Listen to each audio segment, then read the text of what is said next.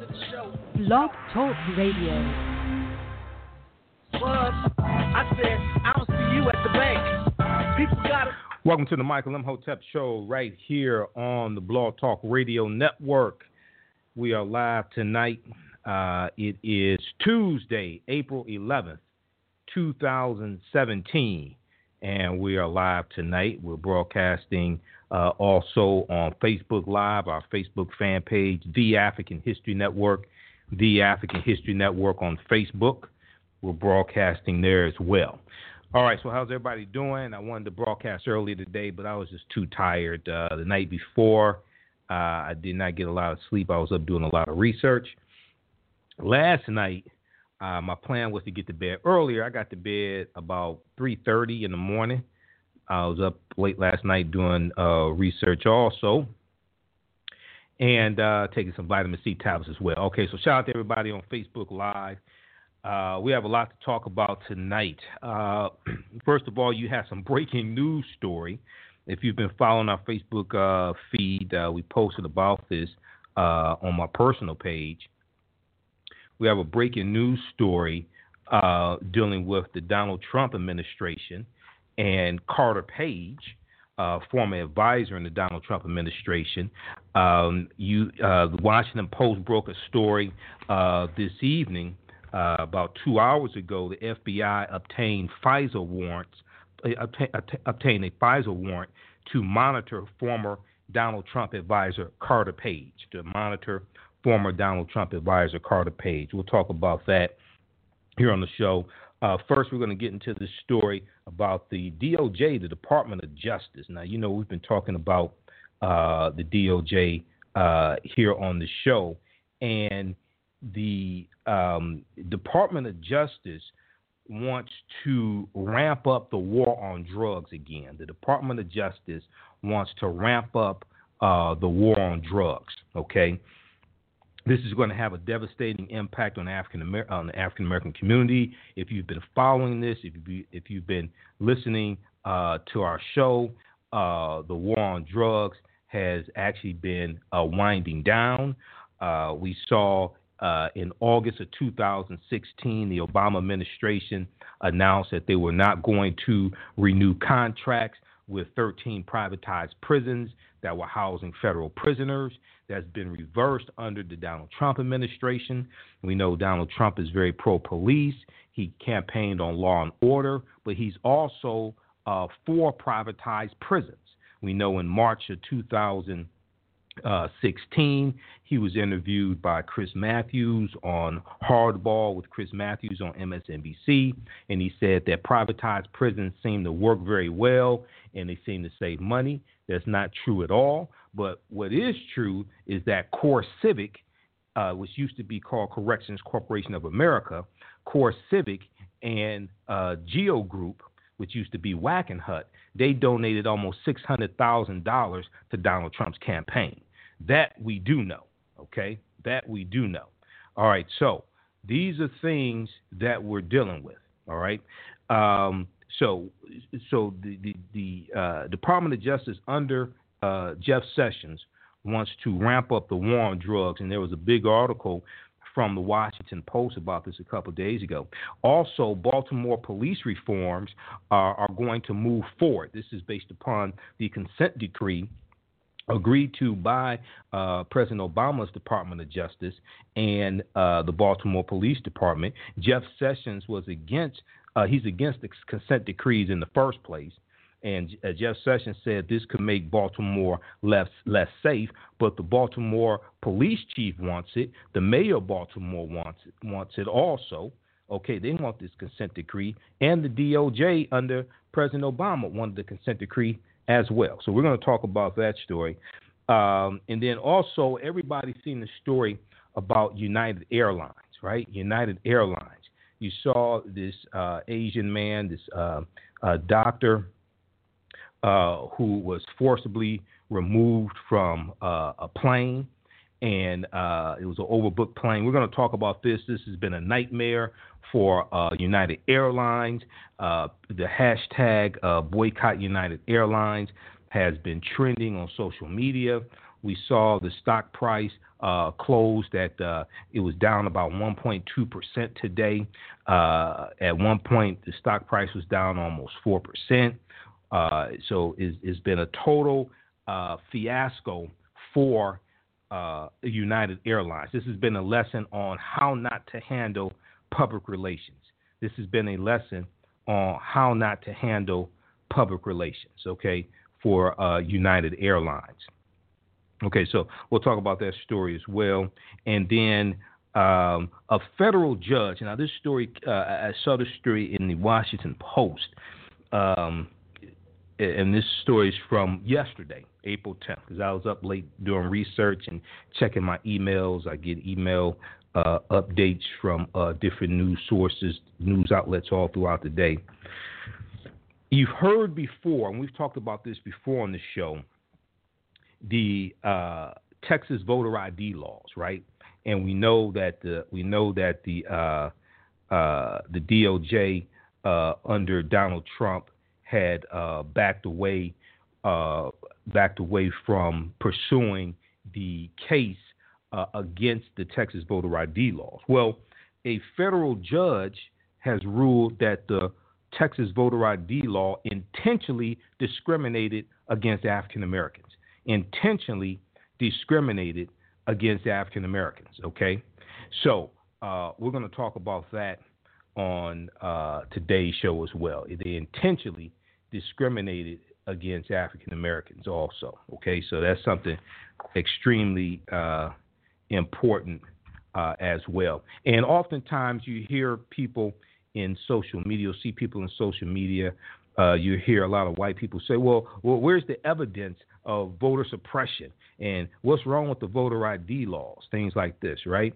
And I've dealt with that on um, 9 10 a.m. the Superstation, Wake Up with Steve Hood. That's the uh, radio station here in Detroit that, that, that I'm on. I have a show there every Sunday night, and I'm there uh, Thursday morning on uh, Steve Hood's radio show, Wake Up with Steve Hood. I'm on the morning show every Thursday, uh, 7 a.m. to 8:30 a.m. Well, what's interesting is when you provide these people with uh, the evidence, they don't want to. They don't want to read it. They don't want to talk about it. They don't want to act like the evidence exists, but then they keep asking for the evidence. Imagine that. They, they, when, when they, when, when, when they keep asking for the evidence, voter suppression, and then when you provide it to them, they don't go research it, but then keep asking for the evidence. Okay, so obviously you're not interested in evidence. If that's the case, you you obviously are not interested in the evidence. All right. Okay, so uh, we're going to deal with that as well. All right. So we're broadcasting also on the Blog Talk Radio Network. We're broadcasting on the Blog Talk Radio Network. You can call in uh, and listen by phone or call in with a question or comment 914 338 1375. 914 338 1375 is the call in number. Uh, if you have a question or comment, 914 338 1375 is the call in number. If you have a question or comment, we also posted the information um, uh, on how to listen to the show as well uh, in the uh, description of the show. Uh, also, we have the link. You can listen on Blog Talk. Go to blogtalkradio.com forward slash the African History Network show. Blogtalkradio.com forward slash the African History Network show. You can listen there as well. Okay. All right. Now, um, and we'll post that here on the thread as well. And I want to remind you coming up this Thursday, is uh, the live international webinar, Understanding the Transatlantic Slave Trade. Understanding the Transatlantic Slave Trade, what they didn't teach you in school. It, uh, the first session starts this Thursday. We have a new session starting up. First session starts this Thursday. Um, it's uh, 7 p.m. to 9 p.m. Eastern Standard Time. 7 p.m. What the hell just happened? 7 p.m. to 9 p.m. Eastern Standard Time. Understanding the transatlantic slave trade, what they didn't teach you in school. Okay, I think we stopped broadcasting here on Facebook Live. We got to start that up again. All right, let's start that up again also. Okay, understanding the transatlantic slave trade, what they didn't teach you in school. That is, um, uh, that starts up uh, this Thursday. So visit AfricanHistoryNetwork.com, AfricanHistoryNetwork.com. Uh, we have the information there. Uh, it's an eight-hour course. It's uh, four consecutive Thursdays. Starts April 13th, uh, 2017, 7 p.m. to 9 p.m. It's only forty dollars uh, for the entire course. Understanding the transatlantic slave trade, what they didn't teach you in school. Okay. All right. So we're back on Facebook Live. I'm not sure what happened. It just stopped. Broadcast just stopped. We're back. Okay.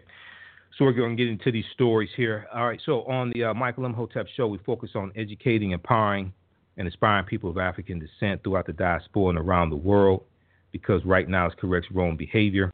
What you do for yourself, what you do to yourself, and what you allow other people to do to you is based upon what you think about yourself. What you think about yourself is based upon what you have been taught about yourself. What you have been taught about yourself is based upon everything you've read, heard, and seen about yourself. So when you control the radius of a man's thoughts, you can control the circumference of his actions because the mind can't do or teach what it doesn't know. Now, we deal with a number of different topics here on the show. We deal with uh, current events and history and politics, education, economic empowerment, entrepreneurship, relationships, love, sex, health issues, and much, much more. Sign up for our email newsletter. Text the word Kemet, K E M E T. Text the word Kemet, K E M E T, the 22828 to sign up for our email newsletter. Also, go to our website, uh, AfricanHistoryNetwork.com, AfricanHistoryNetwork.com. You can sign up for the email newsletter there as well. Okay. All right. How's everybody doing on um, on Facebook Live? All right. And those watching on Facebook Live, who's registered for the um, live international webinar that we have uh, coming up this Thursday, Understanding the Transatlantic Slave Trade what they didn't teach you in school, understanding the transatlantic slave trade, what they didn't teach you in school. Session number one of this new class starts up uh, this Thursday, 7 p.m. to 9 p.m. Eastern Standard Time, Thursday, April 13th. Who's registered for the uh, class? Who needs me to post a link so you can uh, register for the class? Let me know, and I'll, po- I'll post the link here. Okay. All right. So I want to get into this first story here. and I'm monitoring the news as well. Monitoring MSNBC here in our office for any breaking news stories. Um, is dealing with the Department of Justice, and this is extremely important. And this is an example of why uh, elections have consequences. This is an example of how elections have consequences, and this is what I was explaining to people uh, leading up to uh, the election okay? Because I, I am look I was looking at how things were shaping up, and I was looking at what was coming. I was looking at Donald Trump ramping up uh, the war on drugs, um, etc. Okay. So there was an article from NewsOne.com that talked about uh, Attorney General uh, Jeff Sessions wants wants to um, wants to return to a war on drugs that led to mass incarceration. This is from April 10th. Uh, also, watch they picked up this article from the Washington Post from April 8th, how Jeff Sessions wants to bring back the war on drugs. And in the article, it says when the Obama administration launched a sweeping policy to reduce harsh prison sentences for nonviolent drug offenders, rave reviews came from across the political spectrum. Civil rights groups and the Koch brothers praised President Obama for his efforts, saying he was making the criminal justice system more humane. But there was one person, there was one person who watched the, these developments with some horror. Uh, that was Stephen H. Cook, who is um, a, a, former street cop who became a federal prosecutor based in Knoxville, Tennessee. And he saw nothing wrong with how the system worked. And he is one of Jeff Sessions, one of, one of Attorney General's Jeff Sessions' uh, lieutenants in the Department of Justice. Okay, uh, Attorney General Jeff Sessions made criminal justice hardliner Stephen H. Cook one of his top lieutenants at the Justice Department, signaling a return to the racially biased war on drugs policy that led to mass incarceration. According, uh, and this is from the article from NewsOne.com. According to the Washington Post, Jeff Sessions and Steve uh, Stephen Cook are formulating a policy to step up drug and gun prosecutions as well as enforcing mandatory minimum sentences. Now, these are the things that we fought for the last 20 years against. Okay, according to the Washington Post, Jeff Sessions, Attorney General Jeff Sessions uh, from Alabama, and Stephen Cook from Knoxville, Tennessee, are formulating a policy to step up a, uh, step up drug and gun prosecutions as well as enforcing mandatory minimum sentences. Okay, they talked about this and uh, the Baltimore consent decree on News One Now with Roland Martin on uh, April 10th. Uh, let's go to this clip. A federal judge has thrown a wrinkle into the Department of Justice's efforts to overturn Obama era police reforms. On Friday, U.S. District Judge James K. Bredar denied the DOJ's request to put on hold implementation of a consent decree agreement between the Obama Justice Department and the city of Baltimore regarding major police reforms pending a review by the Trump administration. In the ruling, the judge wrote, quote, there is no suggestion that when counsel for the parties signed their agreement that they did not have the full and complete authority to bind their clients to its terms. The time for expressing grave concerns has passed, and instead, parties must now execute the agreement as they promised they would. Attorney General Jeff Sessions expressed disappointment in the decision, saying, quote, I have grave concerns that some of the provisions of this decree reduce the lawful powers of the police department and result in a less safe city. Baltimore Mayor Catherine Pugh had a different take. I believe that what we put together was right for Baltimore and certainly right for our police department, and that we were committed, as I said to you all the other day, of moving this consent decree forward. So I think this is a great victory for the citizens of Baltimore as well as for our police department. Meanwhile, the NAACP has put the Justice Department on notice that it will fight attempts to shut down consent decree agreements with police departments across the country. Joining me now is Ngozi Ndulue, Senior Director of Criminal Justice Programs for the NAACP. Uh, for, here's the first thing I'm trying to understand here. Okay, so they make this decision, uh, Jeff Sessions, and it's as if he's giving police officers an excuse as opposed to actually reading the report and seeing how shameful the conduct has been of the Baltimore Police Department. Mm-hmm. Well, absolutely. Um, Attorney General Sessions had already made statements where he said that he hadn't actually read the report and he was still already um, voicing his objections to them. So he hasn't read the report, but he has grave concerns. How about you read it? Right. I mean, that seems like that would be the first step because when you actually read that report, I mean, these uh, the Department of Justice did a very thorough review and found instances that I don't think that anyone can really argue about about what is wrong with policing in Baltimore, just like they did um, in Ferguson, just like they did in Chicago. Right? We're talking about systemic issues with policing that the Attorney General um, is not willing to have the Department of Justice actually address with local police departments because that's also something that's important to note here that Baltimore is asking for uh, the help of the federal government. So, in the guise of saying that we're supporting local um, police departments, where the attorney general is actually going against that and saying, well, the p- local police department doesn't really know what they're talking about. It's, it's a problem. This is, first of all, we, we saw him go before the state's attorney generals mm-hmm. uh, and say, oh, yeah, we're going to pull back on this. Uh, this administration uh, wants to do whatever they can to back police departments, back law enforcement. But what they're saying is the hell with citizens.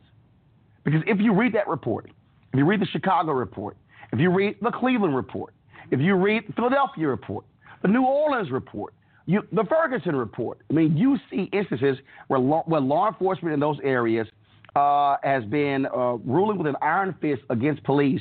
And it is as if Jeff Sessions is saying, we're going to let you guys do whatever you want The hell with anybody overlooking your uh, overlooking your shoulder. Right, and and I don't see anywhere where systematic civil rights violations is actually helpful for public safety. Right, we're if you are having issues with crime, the solution to those issues cannot be well go you know arrest, beat up, you know people without regard to whether they have actually done anything wrong, without regard to to the racial disparities that are going on. Basically, you're saying that civil rights are incompatible with public safety. That can't be right. I'm going to bring in a couple of our panelists. A. Scott Bolden, attorney and former chair of the Washington, D.C. Democratic Party. Angelo Pinto, senior attorney, Advancement Project, member of the Justice League of New York City. Again, uh, this, this is Trump saying we don't care. Forget civil rights. All that stuff Sessions said during his confirmation hearings, we all know was a flat out damn lie.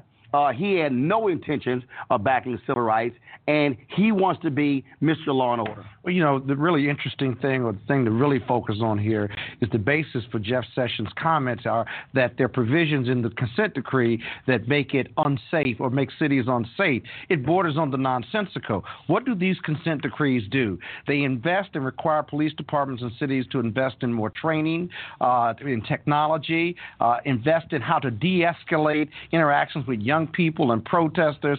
Uh, it's it's it's idiotic that a statement like that would be made when all these consent decrees do is get you back to normalcy or to excellence as a police department. No, what it, who would not want that? Angelo, what it gets you to is protect and serve the people. Jeff Sessions wants to protect and serve the police officers. And, and the other piece is it's the dismantling of the Department of Justice. I think Jeff Sessions has consistently tried to do that, and addressing and pulling back from these consent decrees is a way to do that. I mean, a consent decree is an agreement between the federal government and a locality. If a locality is saying we want you to come in, and now the federal government is saying they don't want to, that's a serious problem. And the federal government are the folks to do that because the locality has shown a pattern and practice of unlawfulness in the department. So if the federal department can't come in, who's going to come in and look at those? And it's the job of the DOJ to oversee That's right. and to enforce the law. But they don't want to do that anymore. But what happened to state rights, though, in this regard? I mean, the Republicans And- are the and- right, right. States' rights and the local state ri- control. Exactly, exactly. They want state rights and local control, except when they don't.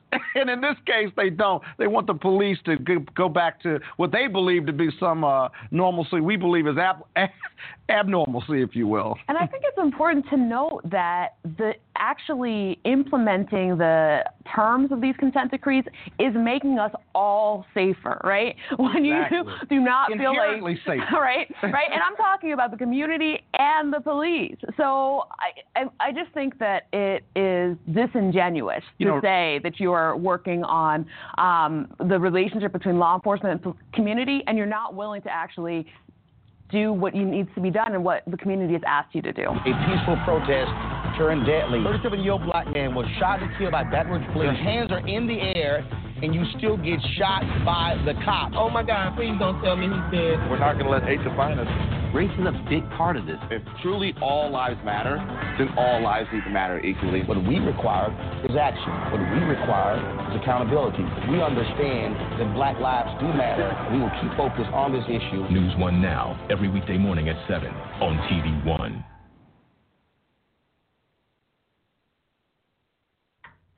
All right. So that was um, from News One Now with Roland Martin. That was from uh, April 10th. That was from uh, April 10th. And they dealt with um, the DOJ, the Department of Justice, okay, and the consent decrees. Also, the DOJ wants to uh, ramp up the war on drugs again, which had been uh, winding down if you actually do the research, okay? Not if you deal with anecdotal information, but if you actually do the research, the um, war on drugs had been winding down. We know that uh, when you look at the Department of Justice report on prisons from uh, uh, December 2016, we saw that the uh, U.S. prison population was the lowest it's been in 20 years. Okay, a lot of people don't know this. All right, um, Newsweek.com had an article about this. Newsweek.com had an article about this. AOL.com, Jet Magazine as well. Um, Newsweek.com's article is entitled "The U.S. Prison Population Exceeded One and a Half Million in 2015." Um, the U.S. prison population exceeded one and a half million in 2015. The U.S. Prop, the U.S. prison population fell the most in almost four decades to 1.53 million inmates in 2015, resulting in the lowest rate of incarceration in a generation. The Department of Justice said on Thursday. Okay, um, this and this came out. Um, this was from uh, December 29, 2016. December 29, 2016.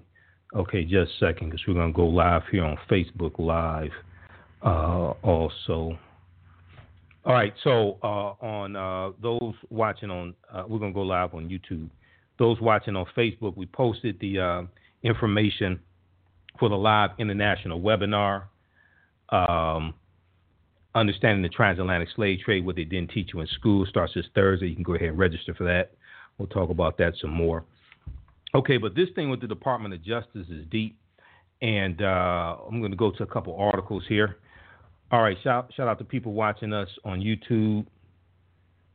All right, so we're broadcasting on YouTube, also our YouTube channel, um, and the the DOJ under Jeff Sessions, and this is something that a lot of people who work in civil rights, who work in criminal justice reform, Black Lives Matter, et cetera, they were afraid of, okay, under Jeff Sessions. So NewsOne.com and uh, the Washington Post have a couple articles dealing with how the uh, Department of Justice under Donald Trump, headed by Jefferson Beauregard Sessions III, okay, white segregationist out of Alabama, uh, how they want to ramp up the war on drugs. Now, despite near historic crime lows, despite near historic crime lows, uh, Jeff Sessions seeks to renew a racially biased policy that devastated black families. Jeff Sessions seeks to renew a racially biased policy that devastated uh, black families. Okay, and Donald Trump continues uh, to um, misstate the national crime rates. Okay, he continues to uh, misstate the national crime rates and the national murder rate. If you look at the article from the Washington Post from, uh, I think it was in February, uh, Trump makes false statement uh, about U.S. murder rate to sheriff's group. Trump makes false statement about U.S. murder rate to sheriff's group. Okay, and uh, in this in this article, uh, this is back when uh, this is from uh, February 7th, 2017. So Donald Trump was meeting with members of the National Sheriff's Association. Okay, and when he when, when he was talking to them, he lied and said that uh, he said that the murder rate uh, is the highest it's been, uh, I guess, in 45 to 47 years, and that's not true. The, the the national murder rate is at about a 45 year low is not the highest it's been in 45 years. When you had um, uh, and uh, and also uh, crimes nationwide, violent crimes, things like this, are at about a 45 year low. Now you've had an uptick in like Chicago, Baltimore, things like this, but nationwide, violent crimes and murders are almost at historic lows. They're at about 45 year lows. Read this article from the Washington Post. Trump makes false statement about U.S. murder rate to sheriff's groups. Okay, so if he makes it a uh, false statement like that to sheriff's group, sheriff's groups, then he'll make false statements like that uh, in interviews, uh, etc. Okay, and then when Jeff Sessions was um, when Jeff Sessions was uh, took his oath of office, right? Uh, after he was uh, approved by the Senate, he echoed these false claims about the crime rate. Okay? Now, this is what I was warning people about, and this is an example how elections have consequences. Now, the question I ask all the Negroes and pseudo intellectual Negroes who told you don't vote, don't vote for Hillary Clinton, vote for Jill Stein, write your name in, write Bernie Sanders' name in, all type of idiotic things like this. What are they telling you to do now? What are they telling you to do now? Now, Attorney General Jeff Sessions made criminal justice hardliner Stephen H. Cook, uh, one of his top lieutenants at the Justice Department, signaling a return to racially biased uh, to the racially biased war on drugs policy that a turn to the racially biased war on drugs policy that um, led to mass incarceration. Uh, and this was reported by the Washington Post. This article is from NewsOne.com, NewsOne.com, April 10, 2017. Um, do, do, do, you believe Hillary Clinton had absolutely? And if you actually read the policies, you would know this. Did you read? Did, uh, uh did you read their policies? If you actually read their policies, I told people over and over and over again.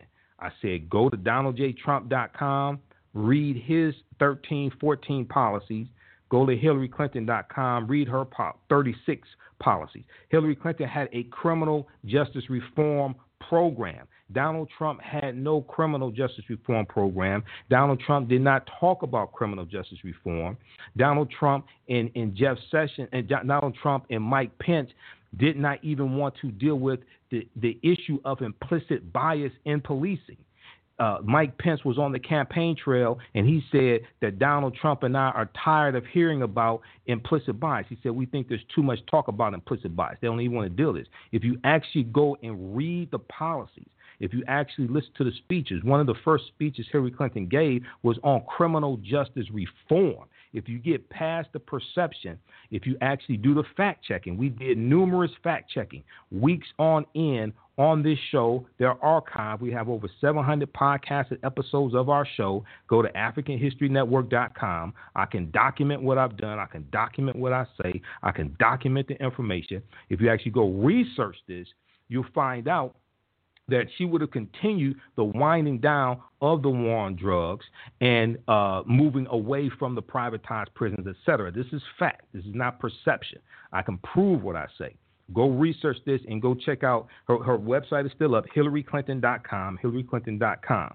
It's about policies, not personality. People got caught up on personality and they're about to declare war on your natural black ass. People got caught up on personality as opposed to focusing on policies. And this was a this was a critical mistake. This is what happens when you lack strategy, you don't understand history, and you don't understand politics. You had correct. You, you, Donald Trump told you he wanted to be the law and order candidate.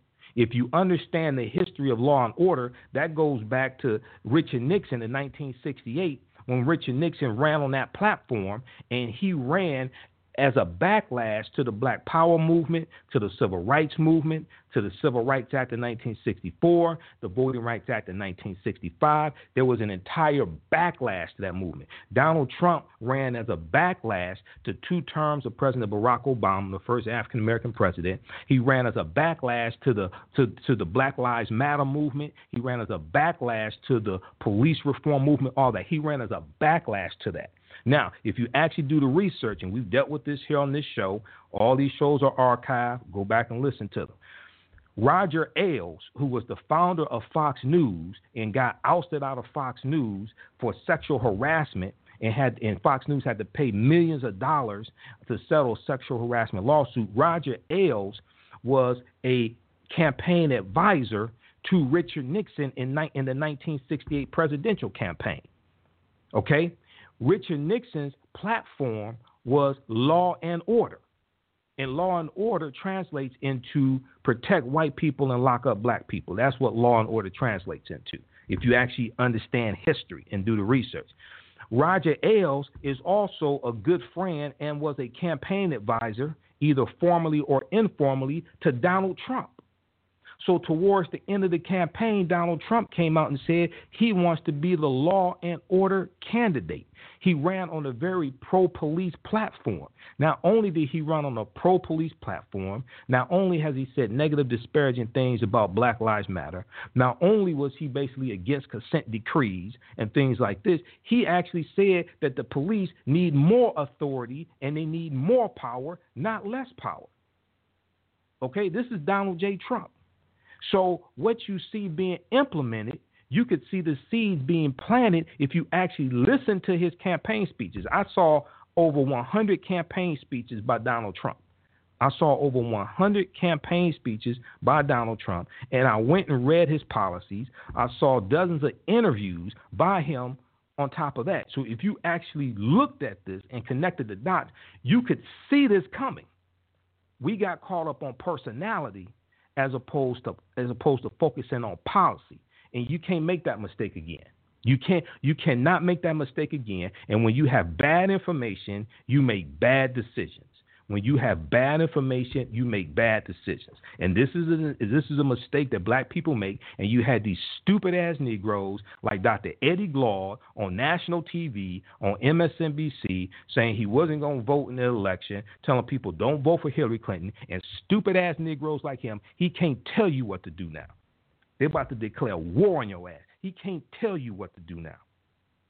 Okay, so according to the Washington Post, Jeff Sessions and Stephen Cook are formulating a policy to step up drug and gun prosecutions.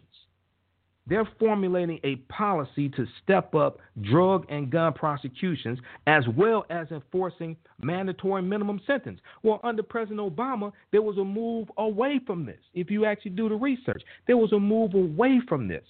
There was a winding down of the war on drugs. There's a move away from the mandatory minimums, move away from the privatized prisons. All of this stuff.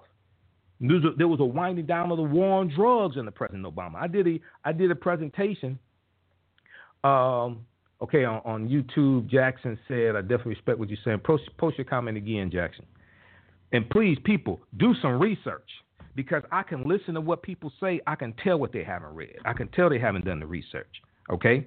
Read this article here from thinkprogress.org. Jeff Sessions began his term as Attorney General fear mongering about crime and Muslims. Now, if you knew about Jeff Sessions prior to the election, you could see this stuff coming. Because Jeff Sessions, at, at, at, one point, he was a campaign advisor to Donald Trump. And in Alabama, if I remember correctly, he headed up the uh, Donald Trump campaign in Alabama. If you knew about this guy, this is the same guy who in 1986 he, it was deemed that he was too racist to be a federal judge. He was nominated by Ronald Reagan to be a federal judge in 1986. And Coretta Scott King, the widow of Dr. Martin Luther King Jr., wrote a letter. She wrote a nine-page letter, okay, to the to the Senate Confirmation uh, Committee, stating why Jeff Sessions should not be a federal judge and how him becoming a federal judge would undo Dr. King's legacy. This is who Jeff Sessions is. You got to study this stuff. Okay, so according to uh, so uh, look at this article from thinkprogress.org. Okay, uh, blah blah blah. There are saying there were so many black people. Yeah, there were so many black people, and I think some of these Negroes got paid off to mislead us, and we should totally ostracize them. We should see. There's no penalty for selling us out. So you have these stupid ass Negroes who say nonsense like this and say don't vote. Or, or, or you have idiots who say things like, oh, well, not voting is a vote. Okay? Not voting may be a strategy, but it's a stupid strategy. Not voting may be a strategy, but it's a bad strategy. And now they can't tell you what to do.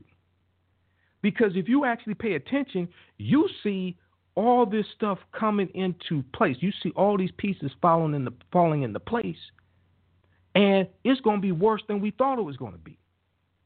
If you actually research this, okay. So, according to the Washington Post, Jeff Sessions and uh, Stephen Cook are formulating a policy to step up drug and gun prosecutions as well as enforcing mandatory minimums. After working as a police officer, Stephen H. Cook became a federal prosecutor and served as president of the National Association of Assistant U.S. Attorneys. Okay? Now, most Negroes who sat at home and didn't vote, they don't even know who the hell Stephen Cook is. Most of them don't know who. Most of them didn't know who Jeff Sessions was before he became Attorney General. A lot of them don't know who Jeff Sessions is now. But this is an example of how public, of how policy is going to impact your life. This is an example of how policy is going to impact your life because politics is two main ways to understand politics. Number one, the legal distribution of scarce wealth, power, and resources. The legal distribution of scarce wealth, power, and resources. Number two, the writing of laws, statutes, ordinances, amendments, treaties, their adoption, interpretation, and enforcement. The, the writing of laws, statutes, ordinances, uh, treaties, and amendments, their adoption, interpretation, and enforcement. Politics impacts every aspect of your life. Politics impacts every aspect of your life. So, what we have to do is go beyond just voter education because I'm involved, I'm a chair member of Grits and Politics here in Detroit. And we teach how politics impacts every aspect of your life. Okay? And, and, and teach people how to understand policy. And you have to go beyond just voter education. You have to have training sessions to teach people how politics impacts every aspect of their life and and and and and, and how the writing of laws deals with the redistribution of scarce wealth, power, and resources. Okay, so after working as a police officer, Stephen Cook became a federal prosecutor and served as president of the National Association of Assistant U.S. Attorneys. He rejects the growing chorus of, vo- of voices calling for criminal justice reform. At a Washington Post Criminal Justice Forum in 2016, Stephen H. Cook said the justice system is, quote, working exactly as designed, working exactly as designed, end quote. Now, it may be working exactly as designed, but it's not working for African Americans and, and poor people and people of color. Okay? So because it's working as as maybe originally designed, does not mean that's a good thing. You've had significant reforms under the Obama administration, and Stephen Cook and Jeff Sessions were against these reforms. With the onslaught of the crack ep- epidemic in the 1980s, Congress passed laws intended to get tough on crime. Former President Bill Clinton enacted a crime bill that included a, three strike rule that mandated life sentences. Now, what this article doesn't tell you, and what we've dealt with before on this show, is the crime bill, the 1994 crime bill that Clinton signed into law. First of all, Clinton didn't write the crime bill. The crime bill was written by Senator Joe Biden, who became Barack Obama's vice president. Joe Biden worked on the crime bill for six years. Okay? Clinton signed the crime bill September 13, 1994, his second year in office. 87% of the people who went to prison under the two terms of Bill Clinton, they went under state law, not federal law. The crime bill was not state law. The crime bill was federal law. 13% went to prison under the crime bill, federal law. In the late 80s and early 90s, states had already started passing longer, harsher sentences. Before 1994, before the crime bill was signed into office, states had already started passing longer, harsher sentences in the late 80s and early 1990s. Okay? This is what a lot of people don't understand. This is what a lot of people don't know. So they try to put all the blame on the crime bill. No, you got to study the history of this. The, the foundation of the school to prison pipeline was, was laid in 1986 under under uh, uh, President Ronald Reagan with the uh, with the uh, drug-free zone and enforcement policy, something like that, a drug-free zone enforcement policy.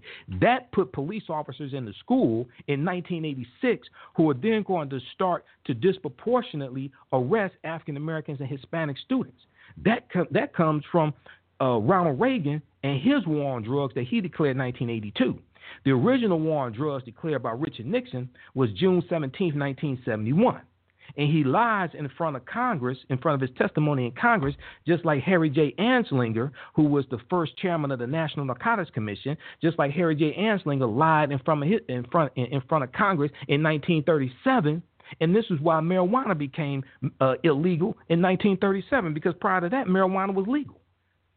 It was made illegal because of a lie. So uh, uh, um, you have Richard Nixon, who declared his war on drugs based upon a lie. And if you look at the uh, article from Harper's uh, Weekly, April of 2016, uh, the article by Dan Baum, B A U M, called Legalize It All, in that article, uh, he interviewed uh, John Ehrlichman. Now, uh, well, well, in that article, he talks about an interview that he did with John Ehrlichman in 1994, I think it was. So, John Ehrlichman was Richard Nixon's domestic policy advisor and he did 18 uh, months in prison behind the Watergate scandal, his involvement in Watergate. Okay, so John Ehrlichman tells Dan Baum, who's a journalist, he tells him He said, Do you really want to know what the war on drugs was about? And he said the war on drugs was an, basically an attack on the anti war left, the hippies who were protesting against the Vietnam War, and the African American community. He said we knew that we could not make it illegal to be against the war or to be black.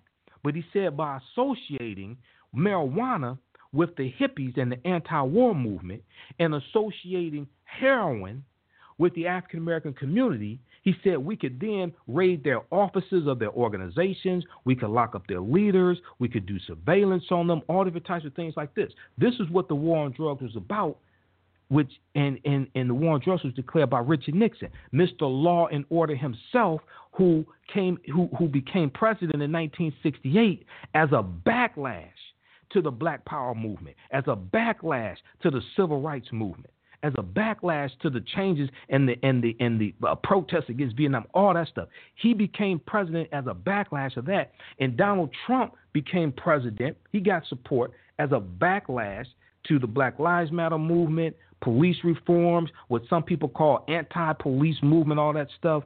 Uh, two terms of President Barack Obama, the first African American president, etc. Now, he also got help from Russia. He got by with a little help from his friends. The Russian hacking and also voter suppression. Okay? And then voter intimidation as well.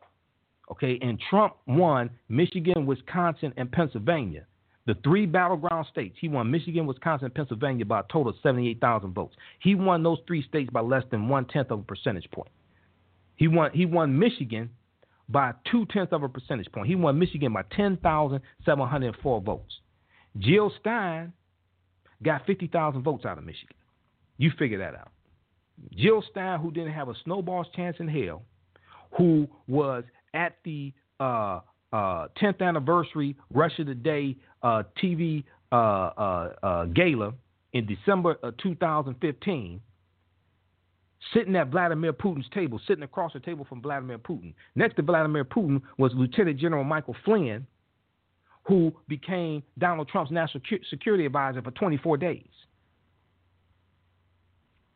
You put the pieces together. Why did why did Jill Stein, who very rarely says anything negatively about Vladimir Putin, why did she stay in the race all the way to the end when she was polling at two percent? So it was clear she wasn't going to win.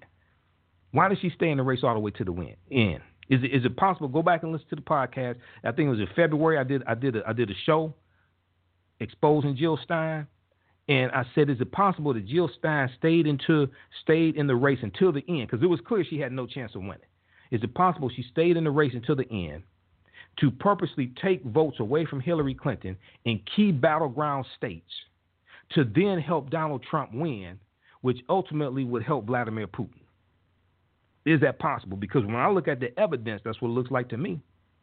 Now, also, Christopher Steele, who is the ex MI6 uh, uh, agent who was the one who put together the 35 page dossier on Donald Trump, he turns over he turns that dossier over to the FBI in summer 2016.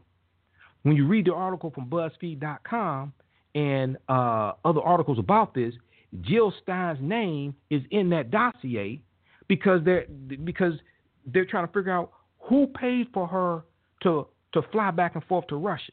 Who paid for her accommodations when she was in Russia? Why was she there?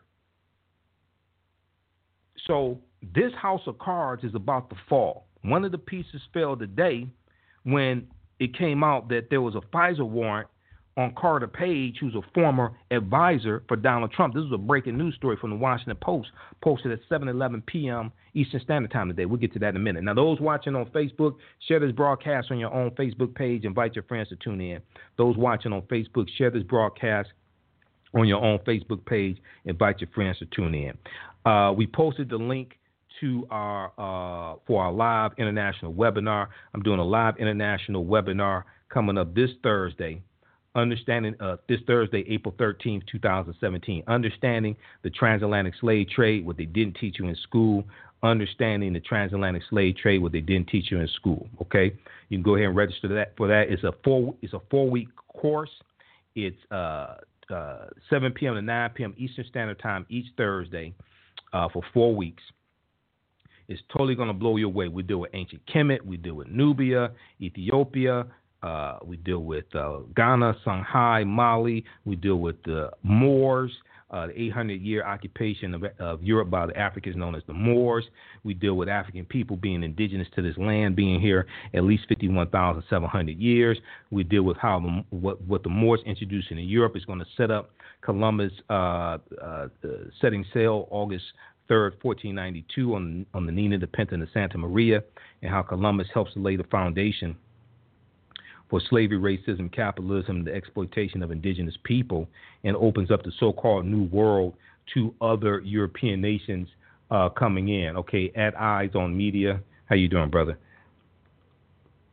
So we're going to post a link again. Now, those watching on YouTube, uh, go to our website, AfricanHistoryNetwork.com, AfricanHistoryNetwork.com. Go to AfricanHistoryNetwork.com you can um, watch the um, I mean, you can uh, um, register for it there and get more information. Okay, so let's continue with this. This is from the article from NewsOne.com that they picked up from the Washington Post. Attorney General wants a return to war on drugs that led to mass incarceration. Attorney General wants a return to war on drugs that led to mass incarceration. Despite near historic crime lows, Jeff Sessions seeks to renew a racially biased policy that devastated black families. All right, now, um, and also when you look at the article from, um, excuse me, when you look at the article from uh, thinkprogress.org, Jeff Sessions began his term as Attorney General fear mongering about crime and Muslims. America isn't as scary and terrible as Trump and Sessions would have you believe.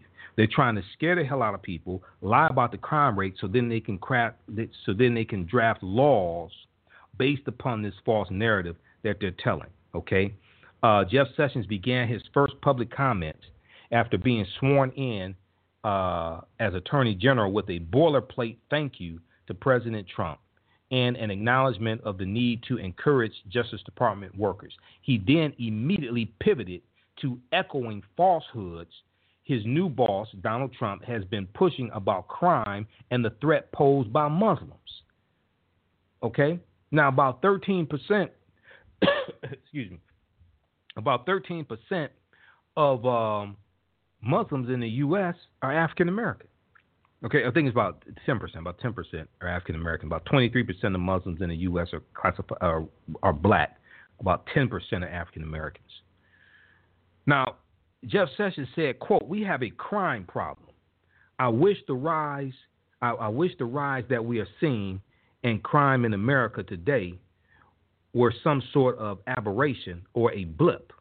My best judgment, having been involved in criminal law enforcement for many years, is that this is a dangerous permanent trend that places the health and safety of the American people at risk. Now, some cities like Chicago and New Orleans are suffering from short term spikes in violence. This is true. But Jeff Sessions' claim about rising crime being a permanent trend is dem- demonstrably false nationwide. He's lying. He's lying. Now, Sessions' claim is also false with, with, respect to crime in the in U.S. cities in particular. Days after Donald Trump was inaugurated, he threatened to send the feds into Chicago to take care of the carnage occurring there. In his first comments as as Attorney General, Jeff Sessions did not indicate whether he supports using federal power in, in that manner, which would likely be unconstitutional. But Sessions did express support for the national security rationale Trump has used to justify his Muslim ban, which indefinitely barred refugees and nationals from seven Muslim majority uh, countries from entering the uh, country. Okay? All right, so check out this article. There's more to it. But these guys are just these guys are just lying. These guys are just lying. All right, so uh, the crime fighting tactic uh, that led to mass incarceration uh, three strikes and you're out, mandatory minimums, things like this, um, cost taxpayers $80 billion a year. Now, the criminal justice system warehoused African Americans in prison for drug offenses 10 times more than, than white Americans, even though African Americans and white Americans use drugs at, at roughly the same rate. Okay, so you have over policing when it comes to African Americans. You have racial profiling, et cetera, but but but we use drugs at basically the same rate as white Americans. Now, African Americans also receive disproportionately longer prison sentences for minor drug offenses. Elected officials on the left and right eventually saw a need for reform. Okay, there was a, there was an effort for prison reform and criminal justice reform in the Senate, in Congress that stalled. Excuse me, in Congress that stalled. Um, elected officials on the left and right eventually saw a need for reform. Former President Barack Obama led the way, reducing the sentences of 1,715 low level nonviolent drug offenders to address the disparities, including crack versus powder cocaine sentencing, which devastated African American community. Bipartisan criminal justice reform legislation was moving through Congress in 2015. Bipartisan criminal justice reform legislation was moving through, through Congress in 2015, but tough on crime lawmakers stepped on the brakes. The Washington Post pointed to Jeff Sessions, who was then the uh, uh, then a, uh, a senator, U.S. senator in Alabama, as one of the fiercest reform opponents. Jeff Sessions helped put the brakes on the bipartisan criminal justice reform efforts that was taking place in Congress. And now he's Attorney General. The national crime rate has dropped to about half of what it was in 1991 when it was at its, at its peak, according to the Brennan Center, Brennan Center for Justice. Yet Jeff Sessions and others warn that a spike in places like Chicago signals a dangerous upswing. Now, Stephen H. Cook, uh, who's one of Jeff Sessions' lieutenants in the Department of Justice, uh, um, uh, was among those who testified at congressional hearings that reforming the criminal justice system would be a mistake. He said, quote, if hardline means that my focus is on protecting communities from violent felons and drug traffickers, then I'm guilty. I don't think that's I don't think that's hardline. I think that's exactly what the American people expect of their Department of Justice. Okay? So this is why elections have consequences. This is why you have to call your congresspeople and U.S. senators on certain bills, criminal justice reform, things like this, to tell them vote no on this, vote yes on this, because they pay attention to that. We saw we saw that example with the um, Affordable Health Care Act and the attempt to repeal it and people were calling and shut down the uh, congressional switchboard. They were emailing, they were calling, and, and senators and, and, and members of the U.S. House of Representatives, they keep a log on how many calls do they get that say vote no, how many calls do they get that say vote yes, how many emails they get, things like this. They get and and and, and, and usually their vote is based upon that. When there's overwhelming outpouring, people people were showing up at town hall meetings, furious. People were calling, things like this. That has a big impact. See, we, we have to understand the different ways to engage. Download the document Indivisible. Indiv- Indivisible. Go to indivisibleguide.com, indivisibleguide.com. Download Indivisible. Because a lot of these people organize based upon that. Okay? There are profit. I'm not sure what you said. Now, check out this article from Washington Post. How Jeff Sessions wants to bring back the war on drugs. August, uh, April 8th, 2017. How Jeff Sessions wants to bring back the war on drugs. Because in the article, um, in the section, okay, well, first of all, under President Obama, they had an initiative called Smart on Crime. Okay? President Obama, the first sitting president to visit a federal prison, launched an ambitious clemency initiative to release certain drug offenders from prison early. And Attorney General, Attorney General Eric Holder told his prosecutors, in an effort to make punishments more fairly fit the crime, to stop charging low level nonviolent drug offenders with offenses that impose severe mandatory sentences. Okay? This happened under the Obama administration. All these ignorant ass Negroes who sit up here and say Obama didn't do anything for black people, when did you go research this information? When did you go research this information? The people, so, and then when you see Jeff Sessions and Donald Trump putting things in place to undo President Obama did, how can you undo something that wasn't done in the first place? Following your line of thinking, which is not consistent with facts and reality. See, we have to go research this because we cannot let something like this happen again. President Obama, the first sitting president to visit a, a federal prison, launched an ambitious clemency initiative to release certain drug offenders from prison early. Okay, and these are people who have been in prison 20, 30 years. Okay, going back to the 80s, going back to the 90s, things like this. And Attorney General Eric Holder told his prosecutors in an effort to make punishments more fairly fit the crime to stop charging low-level nonviolent drug offenders with offenses with offenses that impose severe mandatory sentences. Under Jeff Sessions, they're about to they're about to reverse that and try to and try to give people as much time as possible and go after low-level nonviolent drug offenders. Steven Steven uh, Cook said he says there's no such thing as a nonviolent drug offender.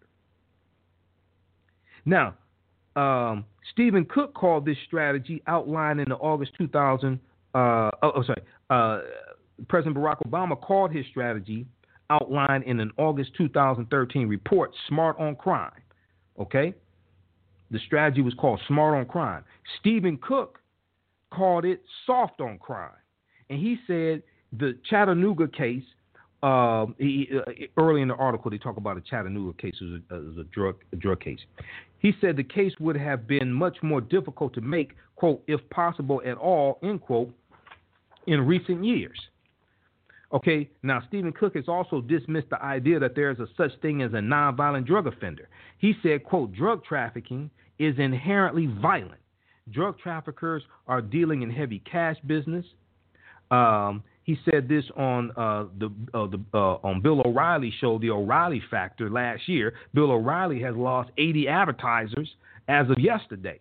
He's lost 80 advertisers from his show behind the article that appeared in the New York Times two weekends ago about $13 million uh, he and Fox News has paid out to settle sexual harassment lawsuits to five women. And uh, Lisa Bloom, who is an attorney for one of the women, uh, uh, who's an attorney for um, uh, a, a, woman who has filed a sexual harassment lawsuit against them. She says there's other women as well. Okay. Uh, but Steven Cook said they can't resolve disputes in court. They resolve the disputes on the street and they resolve them through violence. Now, um, uh, uh, Cook and Jeff, Steven Cook and Jeff Sessions have also fought the, the winds of change on Capitol Hill when a bipartisan group of lawmakers recently tried but failed to pass the first significant bill, bill on criminal justice reform in decades. After GOP lawmakers became nervous about passing legislation that might seem soft on crime, Senator Majority Leader Mitch McConnell, Republican from Kentucky, son of a Mitch, declined to bring the bill to the floor for a vote. The, the, the criminal justice reform that got bipartisan support, it came to a stall. Now, Jeff Sessions was the main reason that the bill did not pass, said uh, uh, Inimai uh, Chettiar, the director of the Justice Program at the Brennan Center for Justice. Okay? Quote, he came in at the last minute and really torpedoed the bipartisan effort. End quote. Now, uh, now that he is Attorney General, Jeff Sessions has signed has signaled a new direction. As his first step, Sessions told his prosecutors uh, in a memo last month, February of uh, uh well, um, March of 2017, to be to begin using quote unquote quote unquote every tool we have language that evoked the strategy from the drug war of loading up charges to lengthen sentences. Begin using every tool we have. Now, this is language that evoked the strategy from the war on drugs of loading up charges to lengthen sentences. Read the read the full article WashingtonPost.com. How Jeff Sessions wants to bring back the war on drugs. How Jeff Sessions wants to bring back the war on drugs. Now we know that with the consent decrees in Baltimore, we know that a federal judge um, ruled last Friday.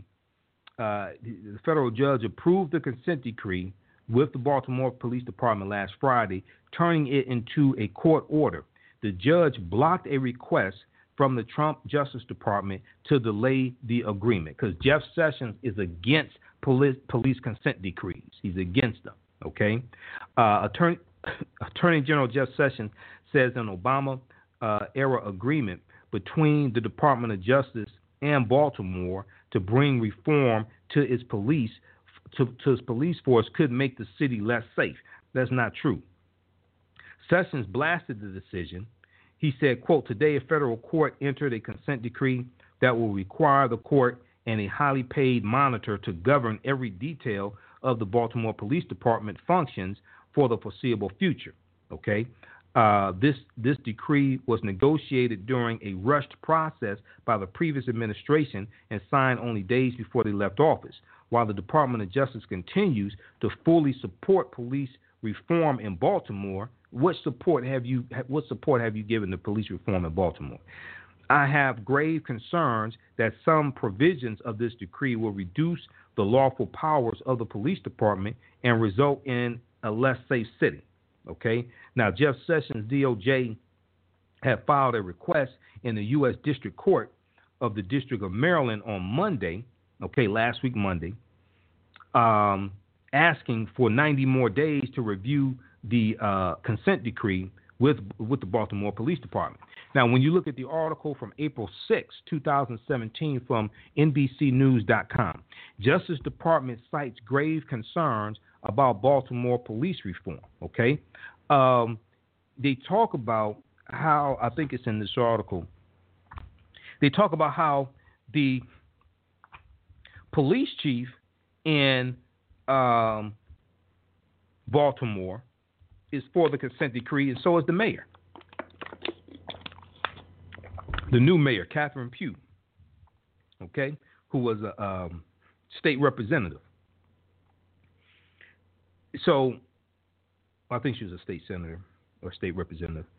Signs of a Justice Department turnaround on a sweeping set of police reforms in Baltimore became more apparent on Thursday, with a federal lawyer telling a judge the Trump administration now has grave concerns about a consent decree negotiated under former President Barack Obama. The lawyer, John Gore. Now, John Gore, if I remember correctly, John Gore is going to head up the Civil Rights Division of the Department of Justice. But John Gore doesn't have a good background or good record on civil rights. They're putting people in charge of these departments that are the antipathy of what the department represents. And they're putting them in place to destroy these departments. Um, okay. Uh, reform, uh, uh, reformers, including Baltimore's police commissioner, uh, uh, say that the changes will Im- improve safety by rebuilding trust between the police and the public. Baltimore's consent decree is a result of the Justice Department investigation prompted uh, by the rioting that erupted following the April 2015 death of Freddie Gray while in police custody. Uh, investigators from the Division of Civil Rights found a pattern of unconstitutional stops, searches, and arrests of African American residents and the use of unnecessary force against them. The investigators traced the problems to a 1990s era crime fighting strategy aimed at the drug trade. This goes back to the war on drugs. Okay? So you got you got to study the history of this and, and how these policies um, had a negative impact. All the social ills that we are dealing with today, basically, all the social ills we're dealing with today, are the side effects, usually of bad policies, of bad laws. The social ills that we're dealing with. The reason why you have one of the main reasons why you have a lack of African Americans, uh, African American males in the home, African American fathers in the home, is because of the war on drugs. You have the war on drugs. You also had automation put into uh, factories, which eliminated a lot of low level positions that we got and our fathers got and grandfathers got when they moved up here from Mississippi and Alabama, things like this. Okay? But but a lot of the social ills that we deal with are the side effects of bad policies written in the law by politicians. This is why we have to have um, training and we have to have sessions and forums that teach our people how politics impacts every aspect of your life. The water you drink, the food you eat, the air you breathe is all regulated by law, is all regulated by policies. Okay? okay. Um, so, less than 4% of the sidewalk stop. Okay, let me back. The, the, they found, uh, so in the, um, the DOJ report, of the Baltimore Police Department. I think it was like 163 pages. They found hundreds of thousands of pedestrian stops for minor offenses with minimal or no suspicion of law breaking, all concentrated in African American neighborhoods. Because when you read the DOJ report of Baltimore, they tell you that there were two Baltimores. There were two Baltimores. There was a Baltimore where white people lived, and there's a section of Baltimore where white people lived, and they got along with the police, and basically everything was fine. And then there was the African American section of Baltimore, where you had all, all all of these offenses taking place. They found hundreds of thousands, hundreds of thousands of pedestrian stops for minor offenses with minimal or no suspicion of law breaking, all concentrated in black neighborhoods. Less than 4% of the sidewalk stops resulted in arrests. Less than 4%, they let me listen to this. In the Department of Justice, when they investigated the patterns and practices of the Baltimore Police Department, Baltimore Police Department, they found hundreds of thousands of pedestrian stops for minor offenses with minimal or no suspicion of law breaking. All, all of this was concentrated in the African American neighborhoods. Less than 4% of the sidewalk stops resulted in an arrest. So they were racially profiling the people. Less than 4% of the sidewalk stops actually resulted in an arrest. Um, Glenda Laddie said, I heard Bernie Sanders wrote the bill for black men to go to jail for minor drug offenses, and Bill Clinton signed it. Bernie Sanders didn't write the bill that was Bernie Sanders voted for the crime bill in 94 when Bernie Sanders was a member of the U.S. House of Representatives. Bernie Sanders had been in Congress for 25 years. He started in the U.S. House of Representatives in 1991. Then in 2007, he went to the U.S. Senate. It was Senator Joe Biden who wrote the crime bill. Joe Biden, Senator Joe Biden, who became Barack Obama's vice president, worked on that crime bill for six years. Joe Biden was the chief architect and main sponsor of the 1994 crime bill. That was Senator Joe Biden. It was Joe Biden who said we have to have harsher, longer sentences in the crime bill to get Republicans to vote for it. That was that was Joe Biden.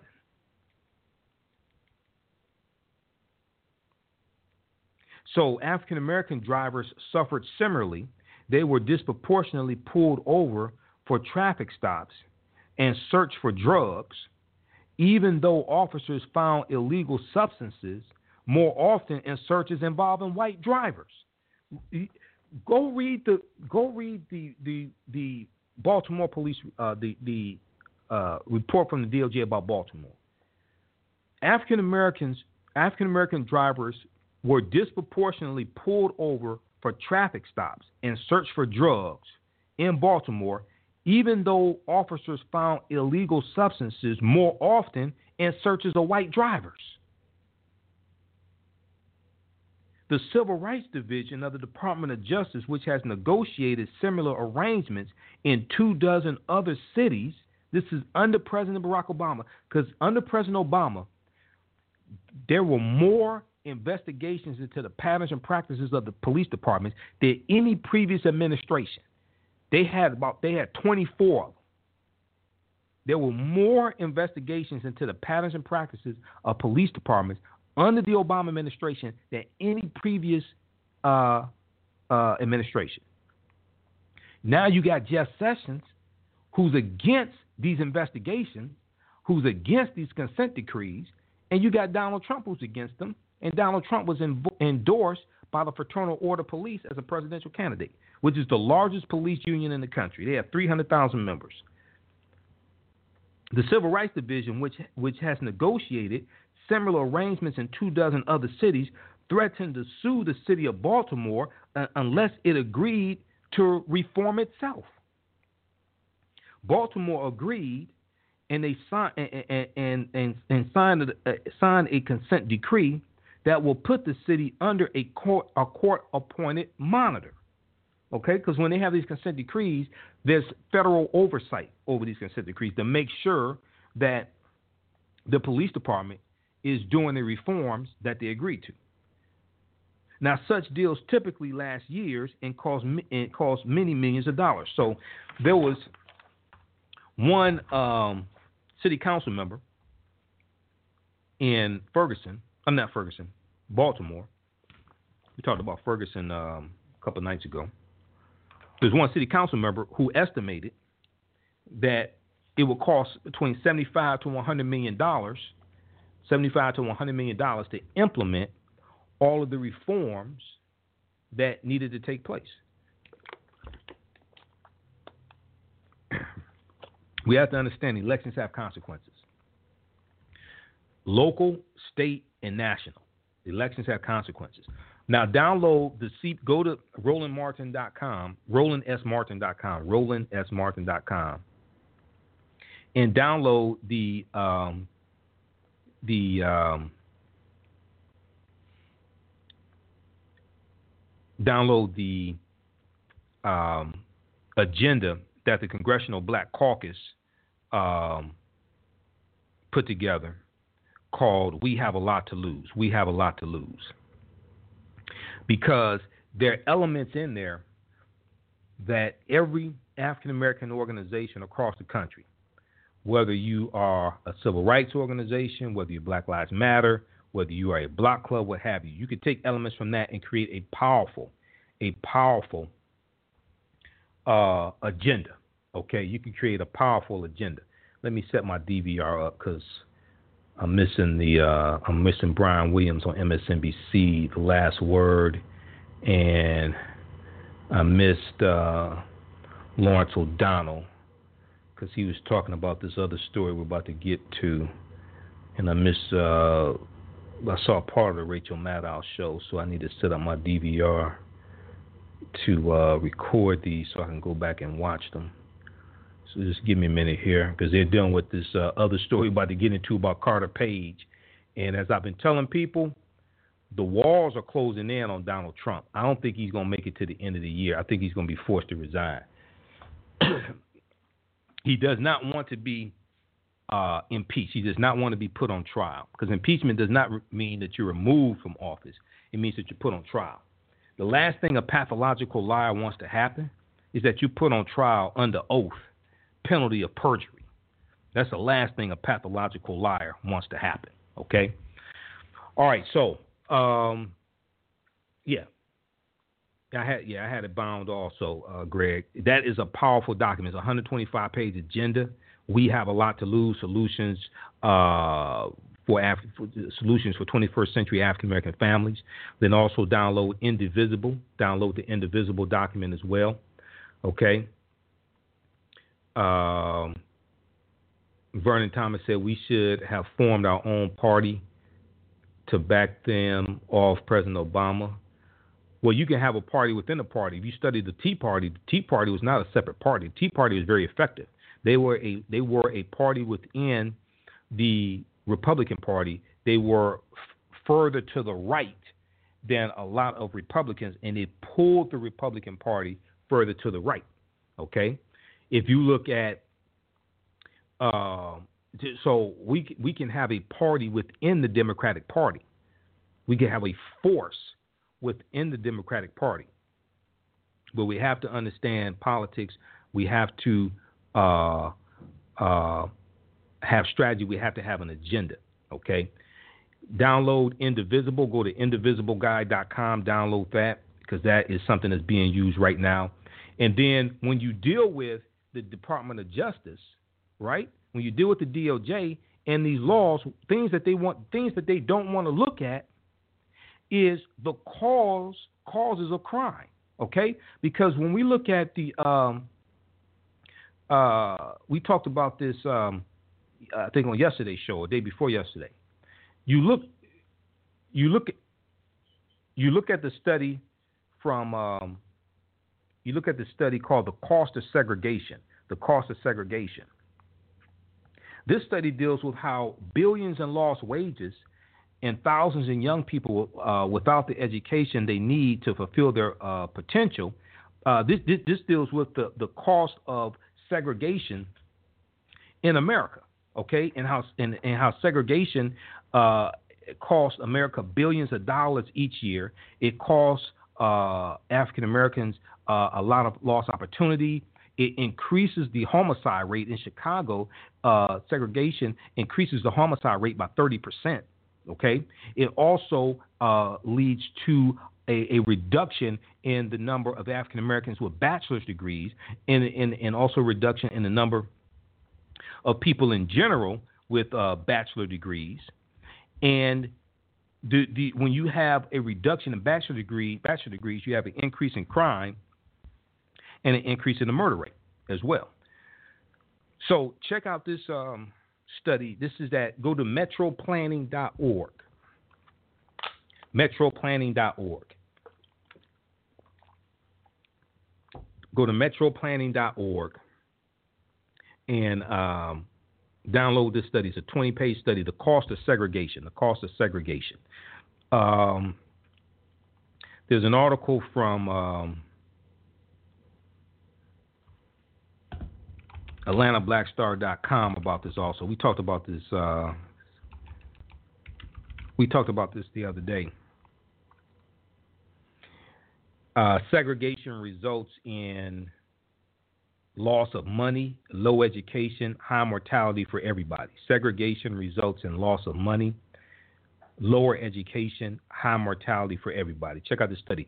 They looked at uh, this was a 20-page study from 1990 to 2010 and they looked at 100 cities across the country, including Atlanta, Chicago, um, New York. Okay. And they discovered that racial segregation impacts African Americans the most economically and results in increased homicide rates among uh, African Americans. Uh, so check, so check this out. This is this is a deep study. So when we are putting together agendas, studies like this have to be incorporated into an agenda because what they're talking about is segregation of opportunity, segregation of resources that our tax dollars help pay for. They're talking about segregation of resources. It's not saying that our life would be great if we could live next door to white people. This is talking about something much deeper. Okay, so check out that article. Segregation results in loss of money, lower education, high mortality for everybody. All right. Okay, we're going to go to this next story because we're going to stop broadcasting on YouTube. But uh, those watching on YouTube, visit our website, AfricanHistoryNetwork.com, AfricanHistoryNetwork.com. We have information there for our um, live webinar that starts this Thursday, April 13th, 2017, Understanding the Transatlantic Slave Trade, what they didn't teach you in school, Understanding the Transatlantic Slave Trade, what they didn't teach you in school. This is a four week course, uh, two hours um, each week, every Thursday. And these are recorded. These are recorded. You can go back and watch them over and over and over again. Okay? So we have the information at um, AfricanHistoryNetwork.com. AfricanHistoryNetwork.com. We're going to post it again here on the thread of the broadcast on uh, Facebook Live also, so you can register uh, for that. Okay. Now, who watching us on Facebook and who watching us on YouTube? Who is registered for the course that's starting Thursday? Who is registered for the course starting Thursday?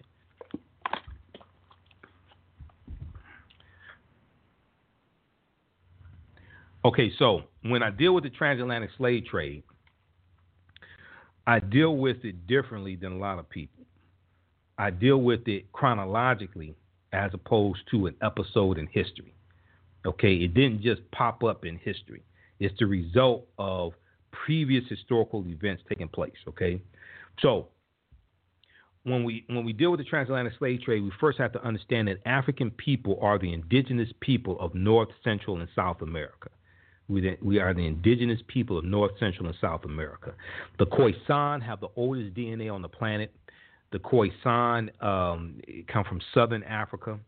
They go they go all around the world. They are the ancestors to the Ainu and the Twa. The Twa are referred to uh, oftentimes in anthropology and archaeology as the pygmies. Okay, but the Khoisan were here in this land. You're going to have a presence from ancient Kemet, ancient Egypt here as well. You're going to have voyages from this land, we call the United States, back and forth to Africa. In 2004, Dr. Albert Goodyear, um, um, Dr. Albert Goodyear made a discovery in Allendale County, South Carolina. Um, and discovered the African presence dating back at least 51,700 years ago. So we can't start our history studying uh, starting in slavery. Okay, this was our land taken away from us. We were here before Native Americans came into existence. So when I deal with the transatlantic slave trade, I deal with it chronologically, as opposed to it episodically, as opposed to episode in history. You, we also have to deal with the 800 year occupation by Europe by the Africans known as the Moors who are going to introduce science and almanacs and spherical globes and different types of musical instruments, nautical instruments, navigational instruments, all different types of things like this. And they're taking into Europe the teachings from the ancient Kemetic mystery system or the ancient Egyptian mystery system. And their teachings are going to bring Europe out of the dark ages. And this is going to help set the foundation and help set the scene for Columbus Christopher Columbus or Cristobal Colon to be able to set sail on his four voyages starting August 3rd, 1492. And Columbus, so called discovering the New World and uncovering countries like Jamaica and Haiti and Puerto Rico and Cuba, things like this, this is going to uh, uh, open up the New World and lay the foundation for slavery, racism, capitalism, the exploitation of indigenous people, and open up the new world for these other European nations to come in and fight over this new land because Europe is trying to rebuild itself. They're coming out of the dark ages and they're trying to rebuild themselves. So this is what we deal with. This is why it's in four parts. It's eight hours. All the sessions are recorded. You can go back and watch it over and over again. It's only it's only forty dollars. Visit AfricanHistoryNetwork.com. AfricanHistoryNetwork.com. Information is there on on Facebook. Uh, okay, Greg Osborne said Saturday session was uh, awesome. All right, thanks, Greg, because uh, we have another section, but we have a new section. We have a new class starting up this Thursday, session number one, 7 p.m. to 9 p.m. Eastern Standard Time. Understanding the transatlantic slave trade, what they didn't teach you in school. You go ahead and register for that today. Those on YouTube, go to AfricanHistoryNetwork.com, AfricanHistoryNetwork.com. Uh, and those listening on Blog Talk Radio, you can go to AfricanHistoryNetwork.com. We have the information there. Those on uh, Facebook, we posted the um, uh, link here on the thread. You go ahead and register for that. Make sure you have pen and pad handy. Come ready to learn because I have a lot of information that's going to totally blow you away. All right. Okay. Uh, all right. Who's this? Okay, Parks on um, YouTube. Okay, guys, we got to get out of here from YouTube. We'll be back in a few minutes. All right. So we'll start broadcasting on YouTube. And um, okay, on Facebook, we'll be back in a few minutes. Hey, you listen to the uh, Michael Imhotep show, Michael M. Michael Imhotep show at night. Okay, nighttime edition. Um, we'll be back in a few minutes here. Here is um, little Malcolm X. Okay, and um, let's go to this here. Which one?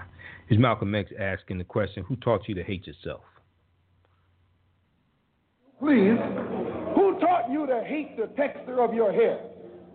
Who taught you to hate the color of your skin to such extent that you bleach to get like the white man? Who taught you to hate the shape of your nose and the shape of your lips? Who taught you to hate yourself from the top of your head to the soles of your feet?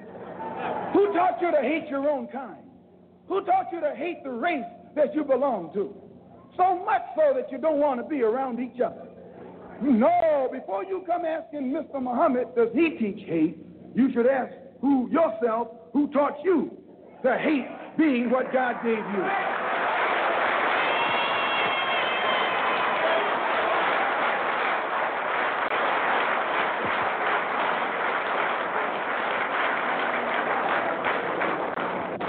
Teach you to love the hair that God gave you.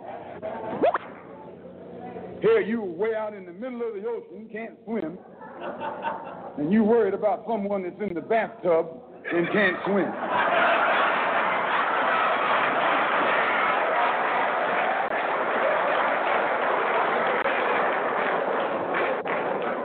We don't steal, we don't gamble, we don't lie, and we don't cheat.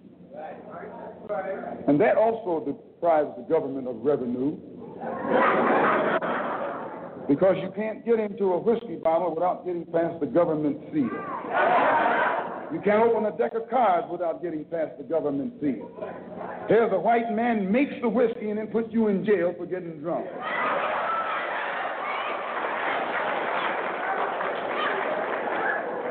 He sells you the cards and the dice and puts you in jail when he catches you using them. So he's against us because we fixed it where he can't catch you anymore. We take the dice out of your hands and the cards out of your hands and the whiskey out of your head. The most disrespected person in America is the black woman.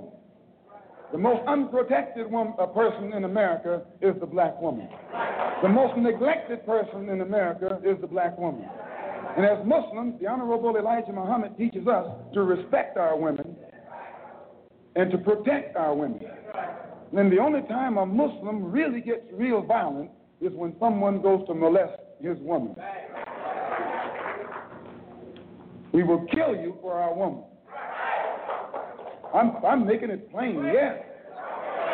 We will kill you for our woman.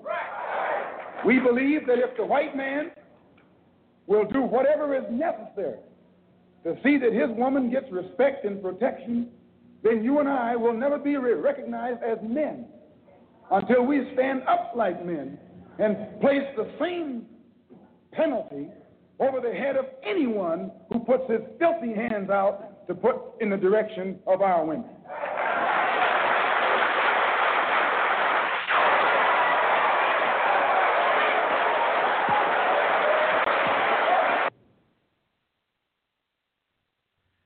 All right, so that was Malcolm X talking about who taught you to hate yourself. Um, let's see here. Okay. So let's go to some comments. And then also, if you have a question or comment, you can give us a call. If you have a quick question or comment, give us a call 914 338 1375. 914 338 1375. Press the number one key to put you in queue. If you have a question or comment, refresh the screen here. 914 338 1375. All right, um, get to this next story here because I got to have to get out of here shortly. Uh, okay, so we talked about the DOJ. we dealt with that. Story about the Russian hackers. We may have to get. We'll probably have to get to that tomorrow. Story about the Russian hackers, but United Airlines is in the news again, and is not for uh, is not for a good reason. Let me set this up on YouTube again here. So it's freezing up. Okay. Um, so we'll come to that story in just a minute. Okay, just a second here. I need to set something up here on um, YouTube to record this to broadcast. All right, how's everybody doing tonight?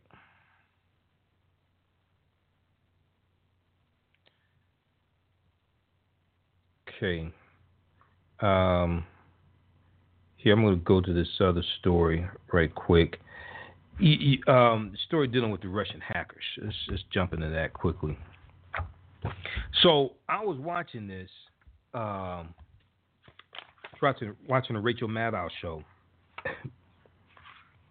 last night. I was watching a replay of it, MSNBC, and she talked about a story from the New York Times because I printed this article from the New York Times um, when it came out, April 6th.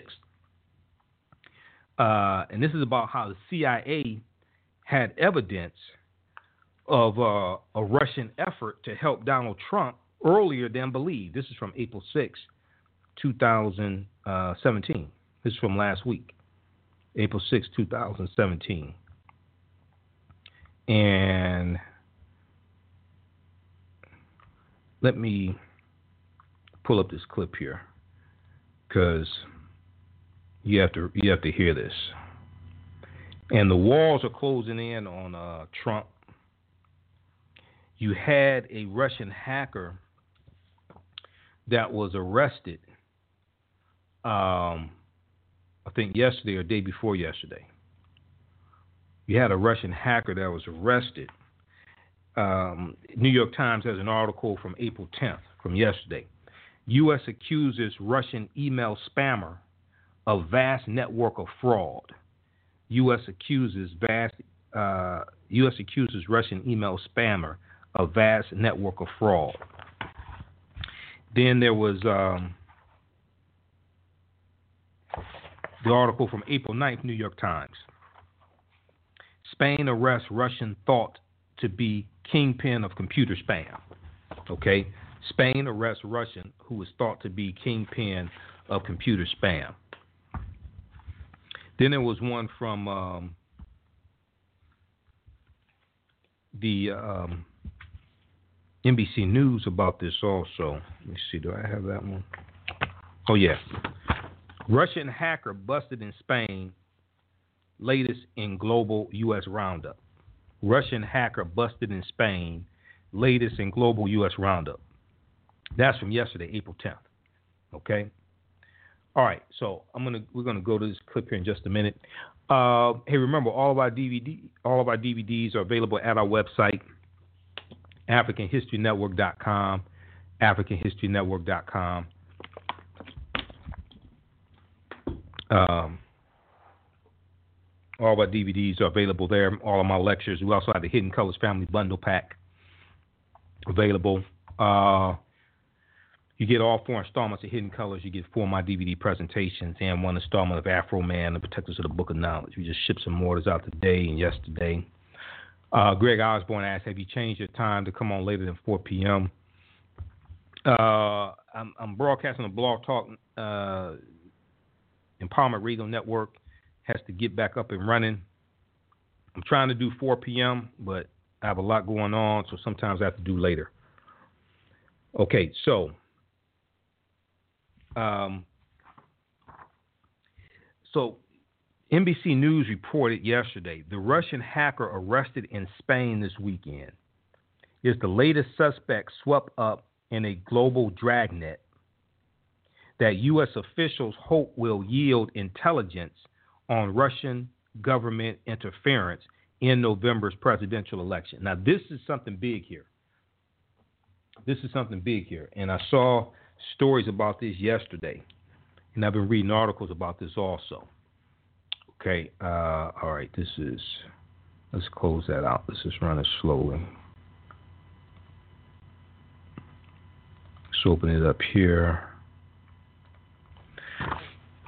So at least six Russians have been arrested in Europe on international warrants over the past several months, according to McClatchy newspapers. That's the McClatchy report.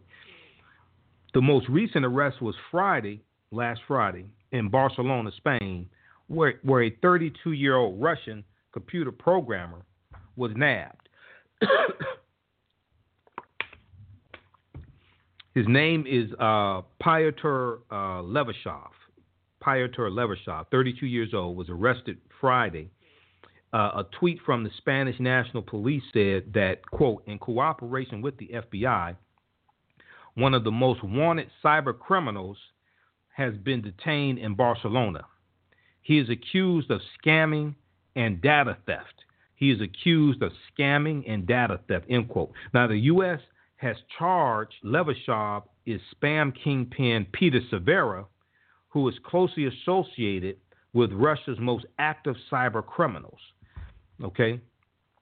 Now, according to Russian television, quoting Levashov's wife, quoting uh, uh, Pyotr Levashov's wife, armed police stormed into their apartment in Barcelona, Spain, and quizzed her husband for two hours.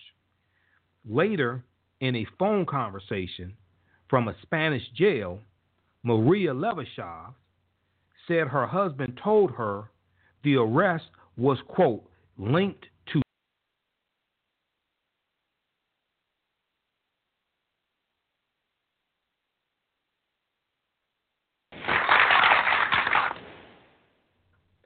Okay, all right. So we're back on uh, we're back on Blog Talk.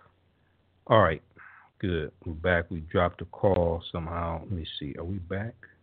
Should be back. Okay, good. All right, back on Blog Talk Radio. All right, good. Okay. So let's go to this. Uh, let's go to the story here from uh, MSNBC. This deals with uh, Russian spammer. Uh, this is from the Rachel Maddow show. Uh, she reported on the latest developments in the investigation into Russia's interfer- interference to the 2016 presidential election and the possibility of coordination with the Donald Trump campaign, including the arrest of uh, a Russian hacker in Spain. Let's go to this clip.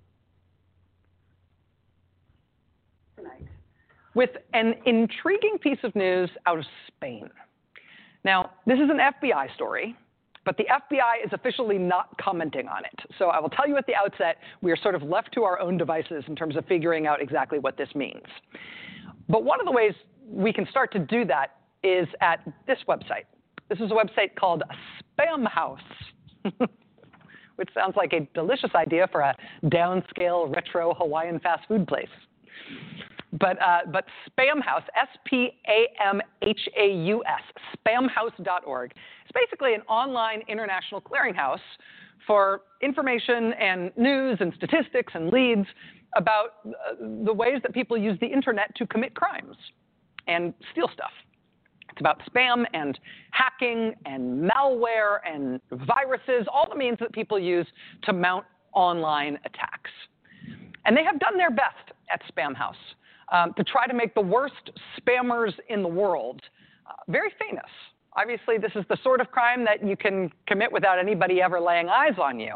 But Spamhaus has done their best to try to create a, uh, you know, FBI-style 10 most wanted list for for spammers. Quoting from uh, spamhaus.org, up to 80% of spam targeted at internet users around the world is generated by a hardcore group of about 100 known persistent spam gangs whose names, aliases, and operations are documented in Spamhaus's register of known spam operations database. And, and they, they post that explanation right along what is basically their version of the 10 most wanted list. Quote, this top 10 chart of spammers is based on Spamhaus's view of the highest threat, least repentant, most persistent, and generally the worst of the career spammers causing the most damage on the internet currently. They've got their top 10 list. And if you need to puff puff up your patriotic pride a little bit? If you've been worrying that maybe the United States of America is not holding our own when it comes to this technically adept corner of the criminal underworld, rest assured, turns out we're doing great. Of the top 10 worst spammers in the world, seven out of the 10 of them are USA. USA. Um, two of the 10 are from Ukraine, uh, and there's one guy on the list who has been on that list for a long time who is Russian. And this is the news the Russian guy just got arrested. Uh, he is known online as Peter Severa or just Severa. He's also known as uh, Peter Levashov. And according to spamhaus.org, he is a quote, spammer who writes and sells virus spamming spamware and botnet access. He's probably involved in the writing and releasing of viruses and Trojans. He's one of the longest operating criminal spam lords on the internet.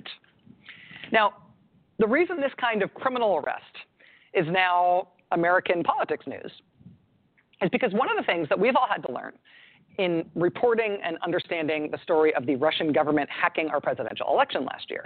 One of the things we've had to get familiar with in terms of how the Russian government, the Russian military, the Russian intelligence services mount those kinds of attacks. We have had to learn about the overlap in Russia between criminal hacking, you know, hacking for profit, hacking just for thievery, the overlap between that and Russian government intelligence work. I mean, yes, America is still king of the world when it comes to online criminal activity, hacking, spam, stealing, and stuff. But Russia's pretty good too. And over the years, an unusual thing has emerged in the Russian government. The Russian intelligence services, including their military intelligence service, they have moved beyond just trying to tap bright young computer science undergrads to enlist and join the spy services. They have moved beyond that sort of recruiting of people into the intelligence services from the computer world. And they instead have moved into the criminal part of the hacking world. They have taken great pains to, to co opt the most successful criminal hackers and spam artists operating illegally in Russia. Rather than prosecute them, instead they use them. They essentially piggyback on that criminal activity and take over some of that criminal activity for their own purposes in Russian intelligence. So Russian criminal hackers are stealing personal data and financial information from, for example, tens of millions, hundreds of millions of users of yahoo.com. Okay, fine, that's a criminal act. They're doing it for profit. But Russian intelligence then uses that hack to specifically target individual journalists and opposition figures who they want to go after for political reasons, for governor, government reasons. That's the way it works. And, and with this guy who just got arrested in Spain, that particular overlap between criminal work and intelligence work for Russia, that overlap is very, very clear with him. As long ago as 2012, there was open source reporting in Russia that he had crossed over from just being a famous criminal hacker to working for the FSB, working for the successor agency to the KGB. He was reported to be uh, making the pitch to other hackers in closed online communication forums asking other hackers to do work on behalf of the Russian government, on behalf of the Russian spy service. Also, his own online criminal activity was implicated in a pro Putin Russian government operation. Uh, I'll quote this part from uh, today's New York Times. Quote Peter Severa's spam operation ran a sophisticated, evolving family of computer viruses. And I'm going to mispronounce these, but I'll do my best a, a sophisticated, evolving family of computer viruses called Waledac and later Kelihos. I have no idea if that's how you say them. But look at this quote, the Kelihos virus had been devised to spread spam, but during the Russian election in 2012, it was used to send political messages to email accounts on computers with Russian IP addresses. And those emails linked to fake news stories saying that the businessman who was running for president against Vladimir Putin had come out as gay. So this guy was one of the most famous criminal spam kingpins in the world. These viruses and botnet operations that he built for his spam empire apparently had made him fabulously wealthy. When BuzzFeed News wrote up uh, this story today, they quoted a, a, fellow Russian hacker as describing Peter Levashov as living a lifestyle so lavish, quote, it would have embarrassed an oligarch. So he's a top 10 internationally listed criminal spam kingpin. He's reported to have recruited other hackers online to work for the Russian intelligence service. His own viruses were put to work in a Russian election a few years ago, spreading fake news that Putin's opponent was gay. And now he's been arrested in Spain. And get this he was arrested in Spain at the request of the FBI. Hmm. And the FBI is not talking about why they wanted him arrested or what this is about. But in Russian language media reporting on this arrest today, And in Spanish media reporting on this arrest today, because again, the arrest was in Spain, multiple publications have run quotes from this guy's wife who was with him in Barcelona when he got arrested, and she says what he told her about why he was being arrested is that had to, had to do with a computer virus that he had created that was related to Donald Trump winning the presidential election in the United States last year. So this guy has been a known, notorious spammer for years. For years. But he has traveled freely around the world. He has never been arrested that we know of. He has never behaved as if he feared arrest. Certainly, he never behaved as if he feared arrest by the FBI by traveling to a country that had an extradition treaty with the United States, like Spain does. But he got picked up in Barcelona, and now he's in a Spanish prison because the FBI asked for Spanish authorities to pick him up. Why? And why now? Should we believe these quotes from his wife, who says that he told her his arrest had something to do with the US election? We don't know. The FBI will not say. Uh, for what it's worth, the no comment that the FBI is giving on this story, uh, it came from the criminal division of the FBI, not from the national security division of the FBI. So maybe the origin of the no comment is significant in some way. I don't know.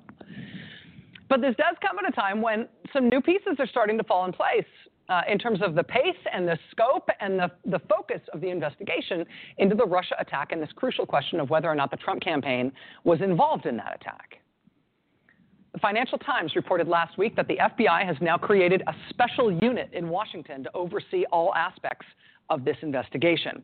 Uh, it had previously been reported that the investigation was spread out among multiple FBI field offices all around the country. Apparently, they will now start operating out of a single unit in Washington. CBS has recently reported that although the FBI investigation didn't start until July of last year, according to CBS, the focus of the FBI investigation has now shifted to months earlier than that. CBS reports that the FBI is now looking at the initial Russian hack of the Democratic Party, which happened all the way back in March. They are reportedly looking into whether or not people associated with the Trump campaign might have helped direct that initial hack, might have helped direct, uh, direct those Russian efforts as early as last March when the, the, the hacking and the stealing first started. In addition to that, on Thursday night, as the U.S. Navy launched Tomahawk missiles at a Syrian airbase. Uh, one of the pieces of news that night that got kind of lost in the sauce as everybody covered that military strike was word that the CIA had come across news about the Russian attack and about the Trump campaign's possible connections to that attack that the CIA apparently found very alarming last summer. According to the New York Times, in late August, CIA Director John Brennan was so concerned about what the CIA was seeing about increased evidence of Russia's election meddling that he began a series of urgent individual briefings for eight top members of Congress. Quote, it is unclear what new intelligence might have prompted the classified briefings, but concerns were growing internally and publicly at the time about a significant Russian breach of the Democratic National Committee and the CIA, this is important, the CIA began seeing signs of possible connections to the Trump campaign. Okay, so the name of that article uh, that they're citing in the clip here from the Rachel Maddow show is from the New York Times, April 6, 2017. CIA had evidence of Russian effort to help Trump earlier than believed. CIA had evidence of Russian effort of Russian effort to help Trump earlier than believed. And in the article, it says the CIA told senior lawmakers in classified briefings last summer, summer 2016, that it had information indicating that Russia was working to help elect Donald J. Trump president, a finding that did not emerge publicly until after Donald Trump's victory months later, former government officials say. The briefings indicate that intelligence officials had evidence of Russia's intentions to help Trump uh, much earlier in the presidential campaign than previously thought. The briefings also reveal a critical split last summer between the CIA and counterparts at the FBI, where a number of senior officials continued to believe through last fall that Russia's cyber attacks were aimed primarily at disrupting America's political system and not at getting Donald Trump elected, according to interviews. So the CIA had evidence of Russia interfering to help Donald Trump become president. The FBI, because they're because the, the FBI deals with domestic things. The CIA is a spy agency. They deal with things internationally. The FBI didn't see it that way, but the CIA most likely was looking at different information. The former official said in late August, 10 weeks before the election, John O'Brennan, the then John Brennan, the then CIA director, was so concerned about increasing evidence of Russia's election meddling that he began a series of urgent individual briefings for eight top members of Congress, some of them on secure phone lines, while they were on their summer breaks. This is the Gang of Eight. Okay, read this article. It's a six-page article from New York Times. This stuff is deep. The walls are closing in on on Donald Trump. In an August 25th briefing for then Senator Harry Reid, John Brennan indicated that unnamed advisors to Mr. Trump might be working with the Russians to interfere in the election. So the CIA thought that that was as enough of a possibility that they needed to individually start briefing senior leadership in Congress. Not just the Russian attack, Trump involvement in the attack. So, I mean, in terms of division of labor and national security law here, the CIA can only handle the foreign part of this, right? The CIA can only handle the Russian attack part of this. When it comes to the possibility of the Trump campaign or any other Americans helping that effort, well, then you're talking about Americans. That's a domestic issue. That becomes an American law enforcement operation, right? And, and that sort of thing is not handled by the CIA. That has to be handled by the FBI. But this new reporting indicates that the CIA last summer somehow came into possession of information that it found sufficiently alarming that the director did one on one briefings with the leadership in Congress, not to tell them about Russia interfering at the election, but to tell them about Russia interfering with the election and the distinct possibility that Trump campaign, the Trump campaign w- w- was helping Russia do that. So the Trump campaign side of that is something that the FBI would have to handle ultimately, not the CIA. And because of that, because that's FBI territory, at that point, the investigation becomes a black box to us in terms of what we know about it, or at least in terms of what the FBI will say about it. But whether or not they are talking about these things, we can see what they're doing. And one of the things they have just done is request the arrest of this Russian intelligence linked criminal mega hacker who's now sitting in a jail cell in Barcelona, presumably about to be extradited to the United States and the FBI won't say beep about it. Okay, so the article that they just referenced in this clip is from April 9th, 2017. Spain arrests Russian thought to be kingpin of computer spam. New York Times. Spain arrests Russian thought to be kingpin of computer spam. Okay? Check out that article because this from last night and these articles from the last few days about this development in the capture of um, of of uh, uh, Peter Levashov, okay, this ties right into the story that broke tonight, this evening, from the Washington Post about Carter Page. Okay, let's go back to this clip. Side of that is something that the FBI would have to handle ultimately, not the CIA. And because of that, because that's FBI territory, at that point the investigation becomes a black box to us in terms of what we know about it, or at least in terms of what the FBI will say about it. But whether or not they are talking about these things, we can see what they're doing. And one of the things they have just done is request the arrest of this Russian intelligence linked criminal mega hacker who's now sitting in a jail cell in Barcelona, presumably about to be extradited to the United States. And the FBI won't say beep about it. So there's a lot going on in the world right now. There's a lot going on in politics. There's a lot going on in the news that doesn't look like politics until you scratch the surface a little bit. But as Secretary of State Rex Tillerson prepares to go to Moscow, as this administration continues to enjoy its first real bout of shallow good press about their bombing 2,000% of all the planes in Syria, the one potentially existential scandal of this administration really is still moving. Tonight it's moving in Barcelona. Tomorrow, who knows? Watch this space.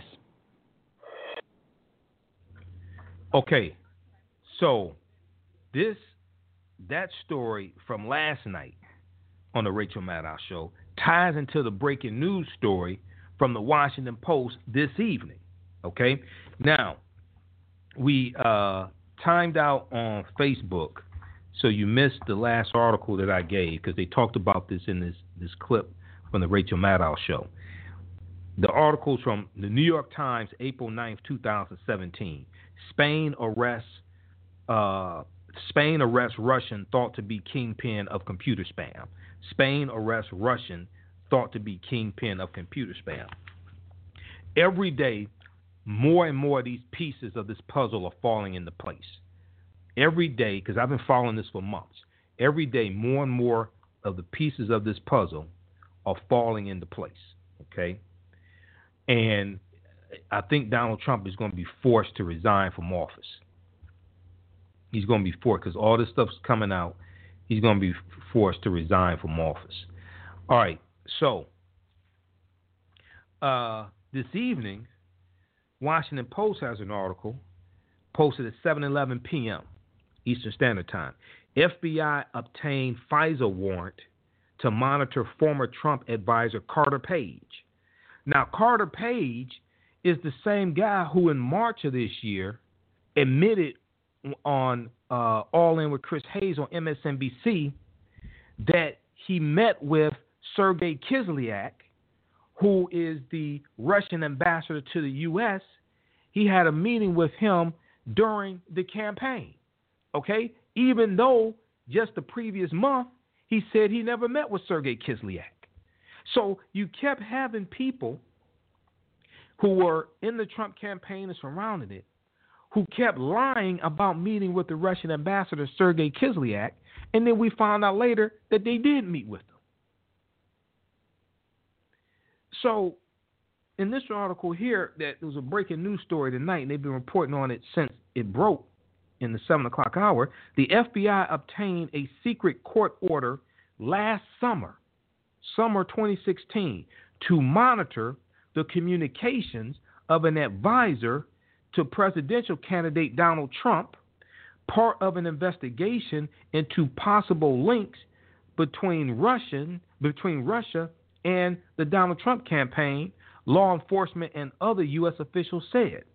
The FBI and the Justice Department, the DOJ, obtained a warrant targeting Carter Page's communications after convincing a foreign intelligence surveillance court a foreign intelligence surveillance court judge that there was probable cause to believe that Carter Page was acting as an agent of a foreign power, in this case Russia, according to the officials. Now Carter Page was an advisor to Donald Trump, yet Donald Trump said he didn't know him. Later on, Donald Trump said he didn't know him, but then they, then they have video Donald Trump talking about Carter Page and what a great guy he is and what a great, good job he's doing, all types of things like this. Now, this is the clearest evidence so far that the FBI had reason to believe during the 2016 presidential campaign that a Donald Trump campaign advisor was in touch with Russian agents. Such contacts are now at the center of an investigation into whether the Donald Trump campaign coordinated with the Russian government to swing the election in Donald Trump's favor. Carter Page has not been accused of any crimes, and it is unclear whether the Justice Department might later seek charges against him or others in connection with Russia's meddling in the 2016 presidential election. The counterintelligence investigation into Russia, into Russian efforts to influence uh, the U.S. election began in July of 2016. This was during the campaign. The, the counterintelligence investigation into Russian efforts to influence the U.S. election began in July of 2016, officials said. Most such investigations don't result in criminal charges. The officials spoke about the court order on the condition of anonymity because they were not authorized to discuss details of a counterintelligence probe. During an interview with the Washington Post editorial page staff in March of 2016, Donald Trump identified Carter Page, who had previously been an investment banker in Moscow. During a interview with the Washington Post editorial page staff in March of 2016, Donald Trump identified Carter Page, who had previously been an investment banker in Moscow, Russia, as a foreign he, he identified him as a foreign policy advisor to the Donald Trump campaign. Now, camp, Donald Trump campaign spokeswoman Hope Hicks later described Carter Page's role as quote unquote informal. Carter Page has released has repeatedly denied any wrongdoing in his dealings with the Trump campaign or with Russia. This confirms all of my suspicions about unjustified politically motivated government surveillance, Carter Page said in an interview on Tuesday, okay, today. He said, quote, I have nothing to hide. He compared surveillance of him to the eavesdropping that the FBI and the Justice Department conducted against civil rights leader Dr. Martin Luther King Jr. But you kept lying about meeting with Sergei Kislyak as recently as February, but then in March, on All In with Chris Hayes, you said you did meet with her. If you have nothing to hide, why did you keep lying? Now, the White House, FBI, and Justice Department declined to comment. FBI Director James Comey disclosed in public testimony to the House Intelligence Committee last month, March of 2017, that the that the uh, FBI is investigating efforts by the Russian government to interfere in the 2016 presidential election. FBI Director James Comey said this includes investigating the quote nature of any links between individuals associated with the Trump campaign and the Russian government and whether there was any coordination between the campaign and Russia's efforts. End quote. Now, FBI Director James Comey declined to comment during the hearing about any individuals, including Carter Page, who worked in Moscow for Merrill Lynch, the investment uh, brokerage firm Merrill Lynch, a decade ago, and and who had said he invested in Russian energy giant uh, Gazprom, G A Z P R O M, in a letter to FBI Director James Comey in September, Carter Page has said he had sold his Gazprom investment. Read the rest of this article. This is a six page article from the Washington Post. Read this article. FBI obtained FISA warrant to monitor former Trump advisor Carter Page. Okay? Now, this was a breaking news story tonight. This ties in to the story from last night. Okay? So they talked about it tonight on uh, MSNBC, the Rachel Maddow show. Former Trump advisor Carter Page targeted by FISA warrant. Okay, and this is reported by the Washington Post. Let's go to this clip. We have to start tonight with a little bit of breaking news, which has just been published um, by the Washington Post. And I, I want to say from the outset that the source of this news is very unusual. This is a breaking news story. It's about the Trump campaign and Russia. And this story springs from a very unusual leak. Um, it, it's a leak of something that really doesn't usually leak. And the Washington Post goes out of their way tonight to point out in their reporting that what is the source of this scoop that they've got this is not a typical, you know, people talking to the press sort of leak. This is not something that usually gets leaked to the press. I'll just quote the way the Washington Post tonight describes it. Uh, this is about a, a FISA warrant. FISA stands for Foreign Intelligence Surveillance Act. They have been leaked the contents of a FISA warrant, and as the Washington Post explains, quote, the judges who rule on FISA requests, on Foreign Intelligence Surveillance Act requests, those judges oversee the nation's most sensitive national security cases, and their warrants are some of the most closely guarded secrets in the world of U.S. law enforcement and intelligence gathering. Nevertheless, the content of one of those warrants is what appears to have leaked tonight, at least what the Washington Post says they have uh, obtained tonight in the Trump Russia story. That is a very unusual thing. FISA warrants don't leak. Uh, but one has leaked, and it is breaking news tonight. Um, it's breaking news about somebody who was recently listed in court documents as male number one. You might remember this story that we covered a few nights ago here on this show.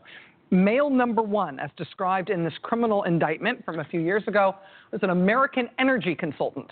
According to this filing by the court filing by the U.S. government, he was recruited as an unwitting asset for Russian intelligence back in 2013. Um, quoting from this court filing, on or about April 8, 2013, the defendants, who are Russian spies who are being surveilled by the FBI in this case, they discussed efforts to recruit a male working as a consultant in New York City as an intelligence source. The FBI picked up these conversations between Russian spies who were working out of New York and according to the indictment, where the U.S. government brought charges against them for being Russian spies, one of the things that these guys were caught on tape talking about was their new American intelligence asset, who was listed in the indictment as male number one.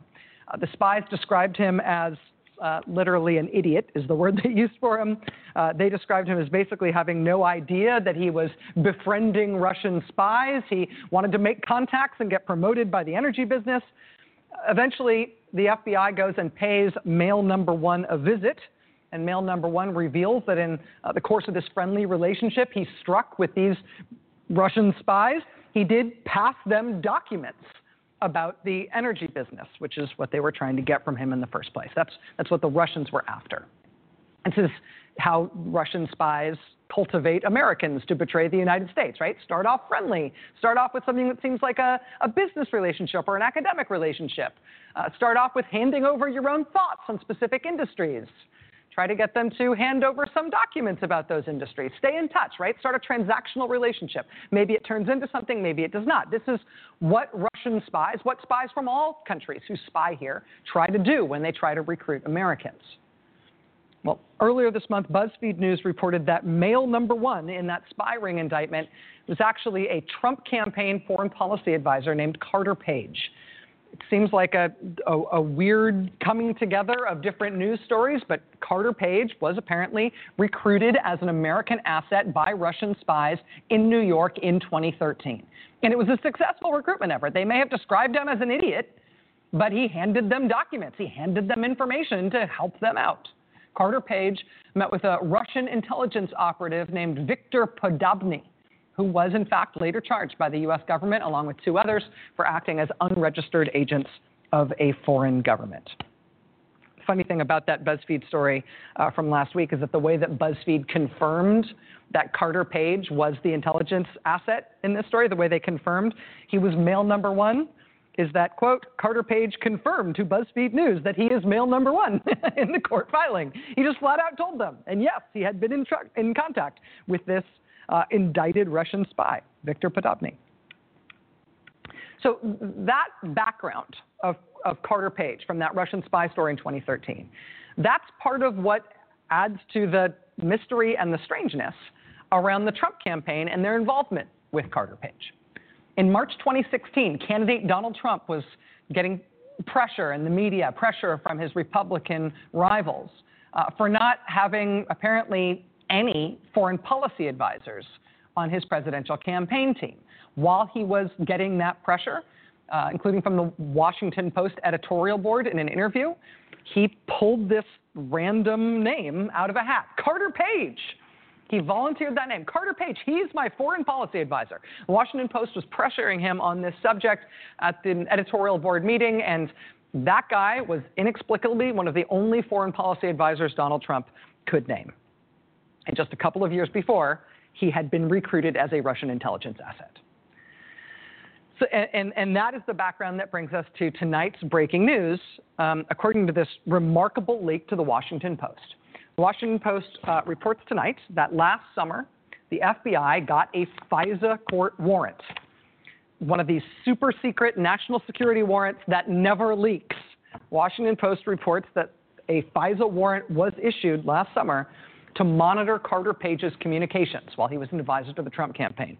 I'm quoting from tonight's article, which was just published within the last couple of hours, quote, the FBI obtained a secret court order last summer to monitor the communications of an advisor to presidential candidate Donald Trump, part of an investigation into possible links between Russia and the campaign. It's according to law enforcement and other U.S. officials. Quote, the FBI and the Justice Department obtained the warrant targeting Carter Page's communications after convincing a foreign intelligence surveillance court judge that there was probable cause to believe that Carter Page was acting as an agent of a foreign power, in this case, Russia.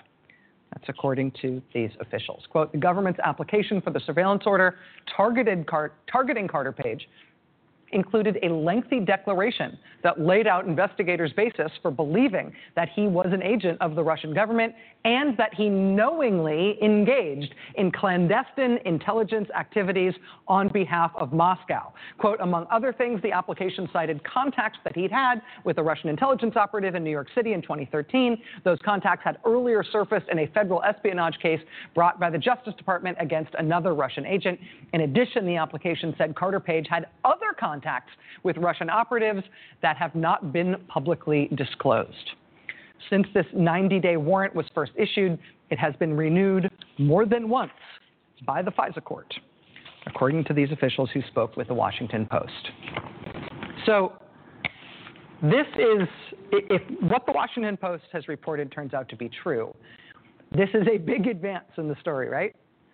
Um, it, it, is, it is worth, though, I can't stress this enough, it is worth keeping in mind that FISA warrants are super secret the first rule of FISA is you don't talk about FISA. I mean, the existence of the court, the existence of these types of warrants, often itself is treated as classified information. When House Intelligence Committee Chairman Devin Nunes gave his spate of press conferences last month about what he implied might have been improper surveillance of Trump transition officials, he merely mentioned that some of the intelligence he saw came from FISA warrants. Immediately upon him saying that, classification experts started wondering aloud if perhaps Devin Nunes had disclosed classified information just by saying that something he had seen had been obtained through a FISA warrant. He's now under investigation for potentially disclosing classified information. And now tonight, somebody has leaked to the Washington Post not just the existence of a FISA warrant in the Trump Russia investigation, but a whole lot of information about its contents. That in itself is stunning even before you get to the part about a campaign advisor to the sitting U.S. president being under FISA court surveillance as a suspected agent of a foreign power, while that foreign power was affecting the U.S. election to try to elect our current president. Joining us now is Adam Entous. He's a national security reporter for the Washington Post. He was on the team of reporters who broke this story tonight. Mr. Entous, thank you for joining us um, on short notice tonight. I really appreciate you being here. No problem. Happy to be here. So, uh, first of all, I, let me ask you if, if you think it is um, appropriate for me to be putting this emphasis on the nature of this information uh, that's the basis of your report tonight. It seems to me, just as a layman, just as an observer here, that we very rarely get a leak, let alone a detailed leak of the contents of a FISA warrant. Is that fair to say? Uh, you know, I, I haven't really looked back and to try to get a sense of uh, what other details about uh, FISA warrants have uh, have been have been leaked. Uh, I think in this case, obviously, it's uh, it's important to kind of understand the context. And like you said, uh, it was uh, you know, last summer when uh, when it looked uh, to the intelligence community like Russia was intervening in the election, uh, and you can understand why the FBI, as, which had launched its investigation, counterintelligence investigation in July, would be interested in trying to get to the bottom of any contacts between people both who uh, are working for the campaign and also have Russian contacts. And like you did notice, uh, you did uh, take note, there was this previous contact between Page and a Russian agent uh, which uh, which obviously the FBI knew about uh, when he surfaced on the campaign. The, the one sharp difference um, between that described uh, interaction that he had with known Russian spies in 2013. Again, for context, there that was a case that was actually prosecuted by the Justice Department. It was an employee of a Russian bank. Okay, just a second, because we timed out on Facebook. Okay, we're back on Facebook. Hey, this is uh, the Michael Imhotep Show. Uh, so the late, the nighttime edition, late edition. So we're dealing with this breaking news story that came out a few hours ago about um, Carter Page, former Donald Trump advisor, and the FBI obtained a FISA warrant to monitor former um, uh, Donald Trump uh, advisor Carter Page. Okay, and they obtained the um, they obtained a FISA warrant. Uh, I don't remember exactly when it was. Okay, so this was back. This was during the uh, 2016 presidential campaign. They obtained uh, uh, a FISA warrant. Okay, uh, so we're continuing this. We'll broadcast on Facebook Live, then it timed out. The FBI, the FBI obtained a secret court order last summer, summer 2016 to monitor the communications of an advisor to presidential candidate Donald Trump, part of an investigation into possible links between Russia and the campaign. Uh, law enforcement and other U.S. officials said. Let's go back to this clip. This is from uh, clips from tonight, uh, April 11th, 2017. This is from uh, the Rachel Maddow show dealing with this uh, topic. Former Trump advisor Carter Page, tar- excuse me, targeted by FISA warrant. Former Trump advisor Carter Page targeted by FISA warrant. Let's go back to this clip. A leak, let alone a detailed leak of the contents of a FISA warrant. Is that fair to say? Uh, you know, I, I haven't really looked back and to try to get a sense of uh, what other details about uh, FISA warrants have uh, have been have been leaked. Uh, I think in this case, obviously, it's uh, it's important to kind of understand the context. And like you said, it was uh, you know last summer when uh, when it looked uh, to the intelligence community like Russia was intervening in the election, uh, and you can understand uh, why the FBI, as which had launched its investigation, uh, counterintelligence investigation in July, would be interested in trying to get to the bottom of any contacts between people both who are working for the campaign and also have Russian contacts. And like you did notice, you did take note, there was this previous contact between Page and a Russian agent, which which obviously the FBI knew about uh, when he surfaced on the campaign. The the one sharp difference um, between that described uh, interaction that he had with known Russian spies in 2013. Again, for context there, that was a case that was actually prosecuted by the Justice Department. It was an employee of a Russian bank in New York and two Russian government employees who were associated uh, with legitimate government outposts here in the United States. The three of them were tried. Two of them were back in Moscow and didn't actually get uh, physically put on trial here. One of them actually was tried and convicted and just got out of federal prison a few days ago.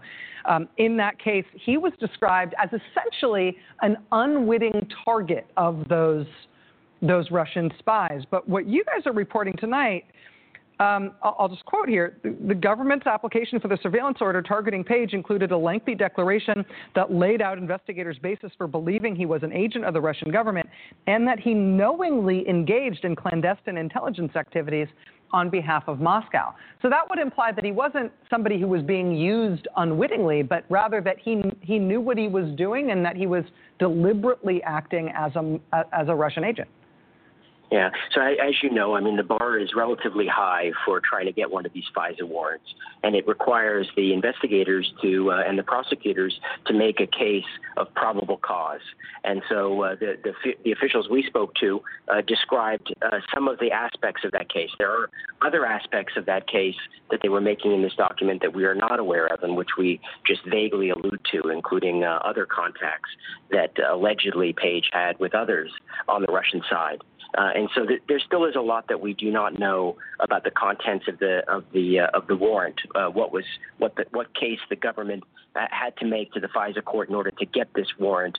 Uh, and uh, you know, as as it says in the story, the warrant was renewed at least once, if not multiple times.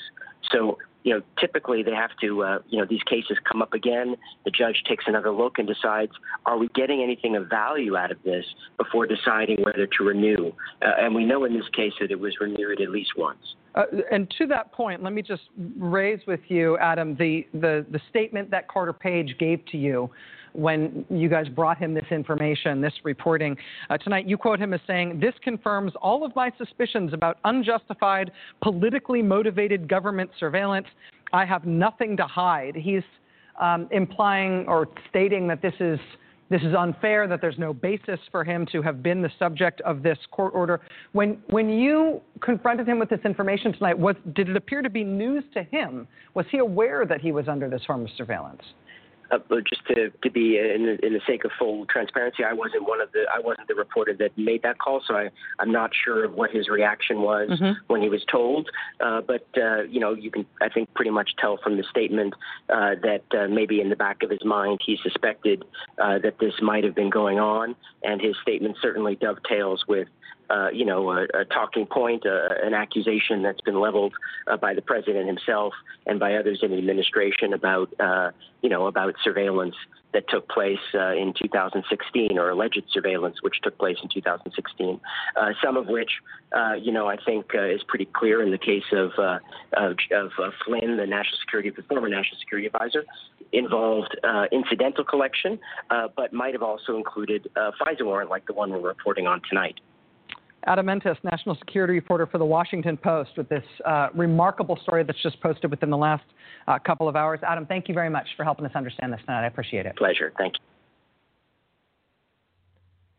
Okay, so that was from uh, tonight, Rachel Maddow show. Check that out. Former Trump advisor Carter Page targeted by FISA warrant. That's at MSNBC.com. All right, now um, these other two stories we'll have to get to tomorrow because I have to get to bed uh, because it's late. My allergies flaring up a little bit. Okay, so those on Facebook, who's registered for our online class that starts up this thurs this Thursday, April 13th, understanding the transatlantic slave trade, what they didn't teach you in school, understanding the transatlantic slave trade, what they didn't teach you in school. Uh, who's registered for that class? First session number one starts. Uh, um, session number one starts this Thursday, April 13th, 7 p.m. to 9 p.m. All the sessions are recorded. Excuse me, all the sessions are recorded. So you can go back and watch them over and over and over again. All right. Uh, we'll post the uh, information again with the link to um, register.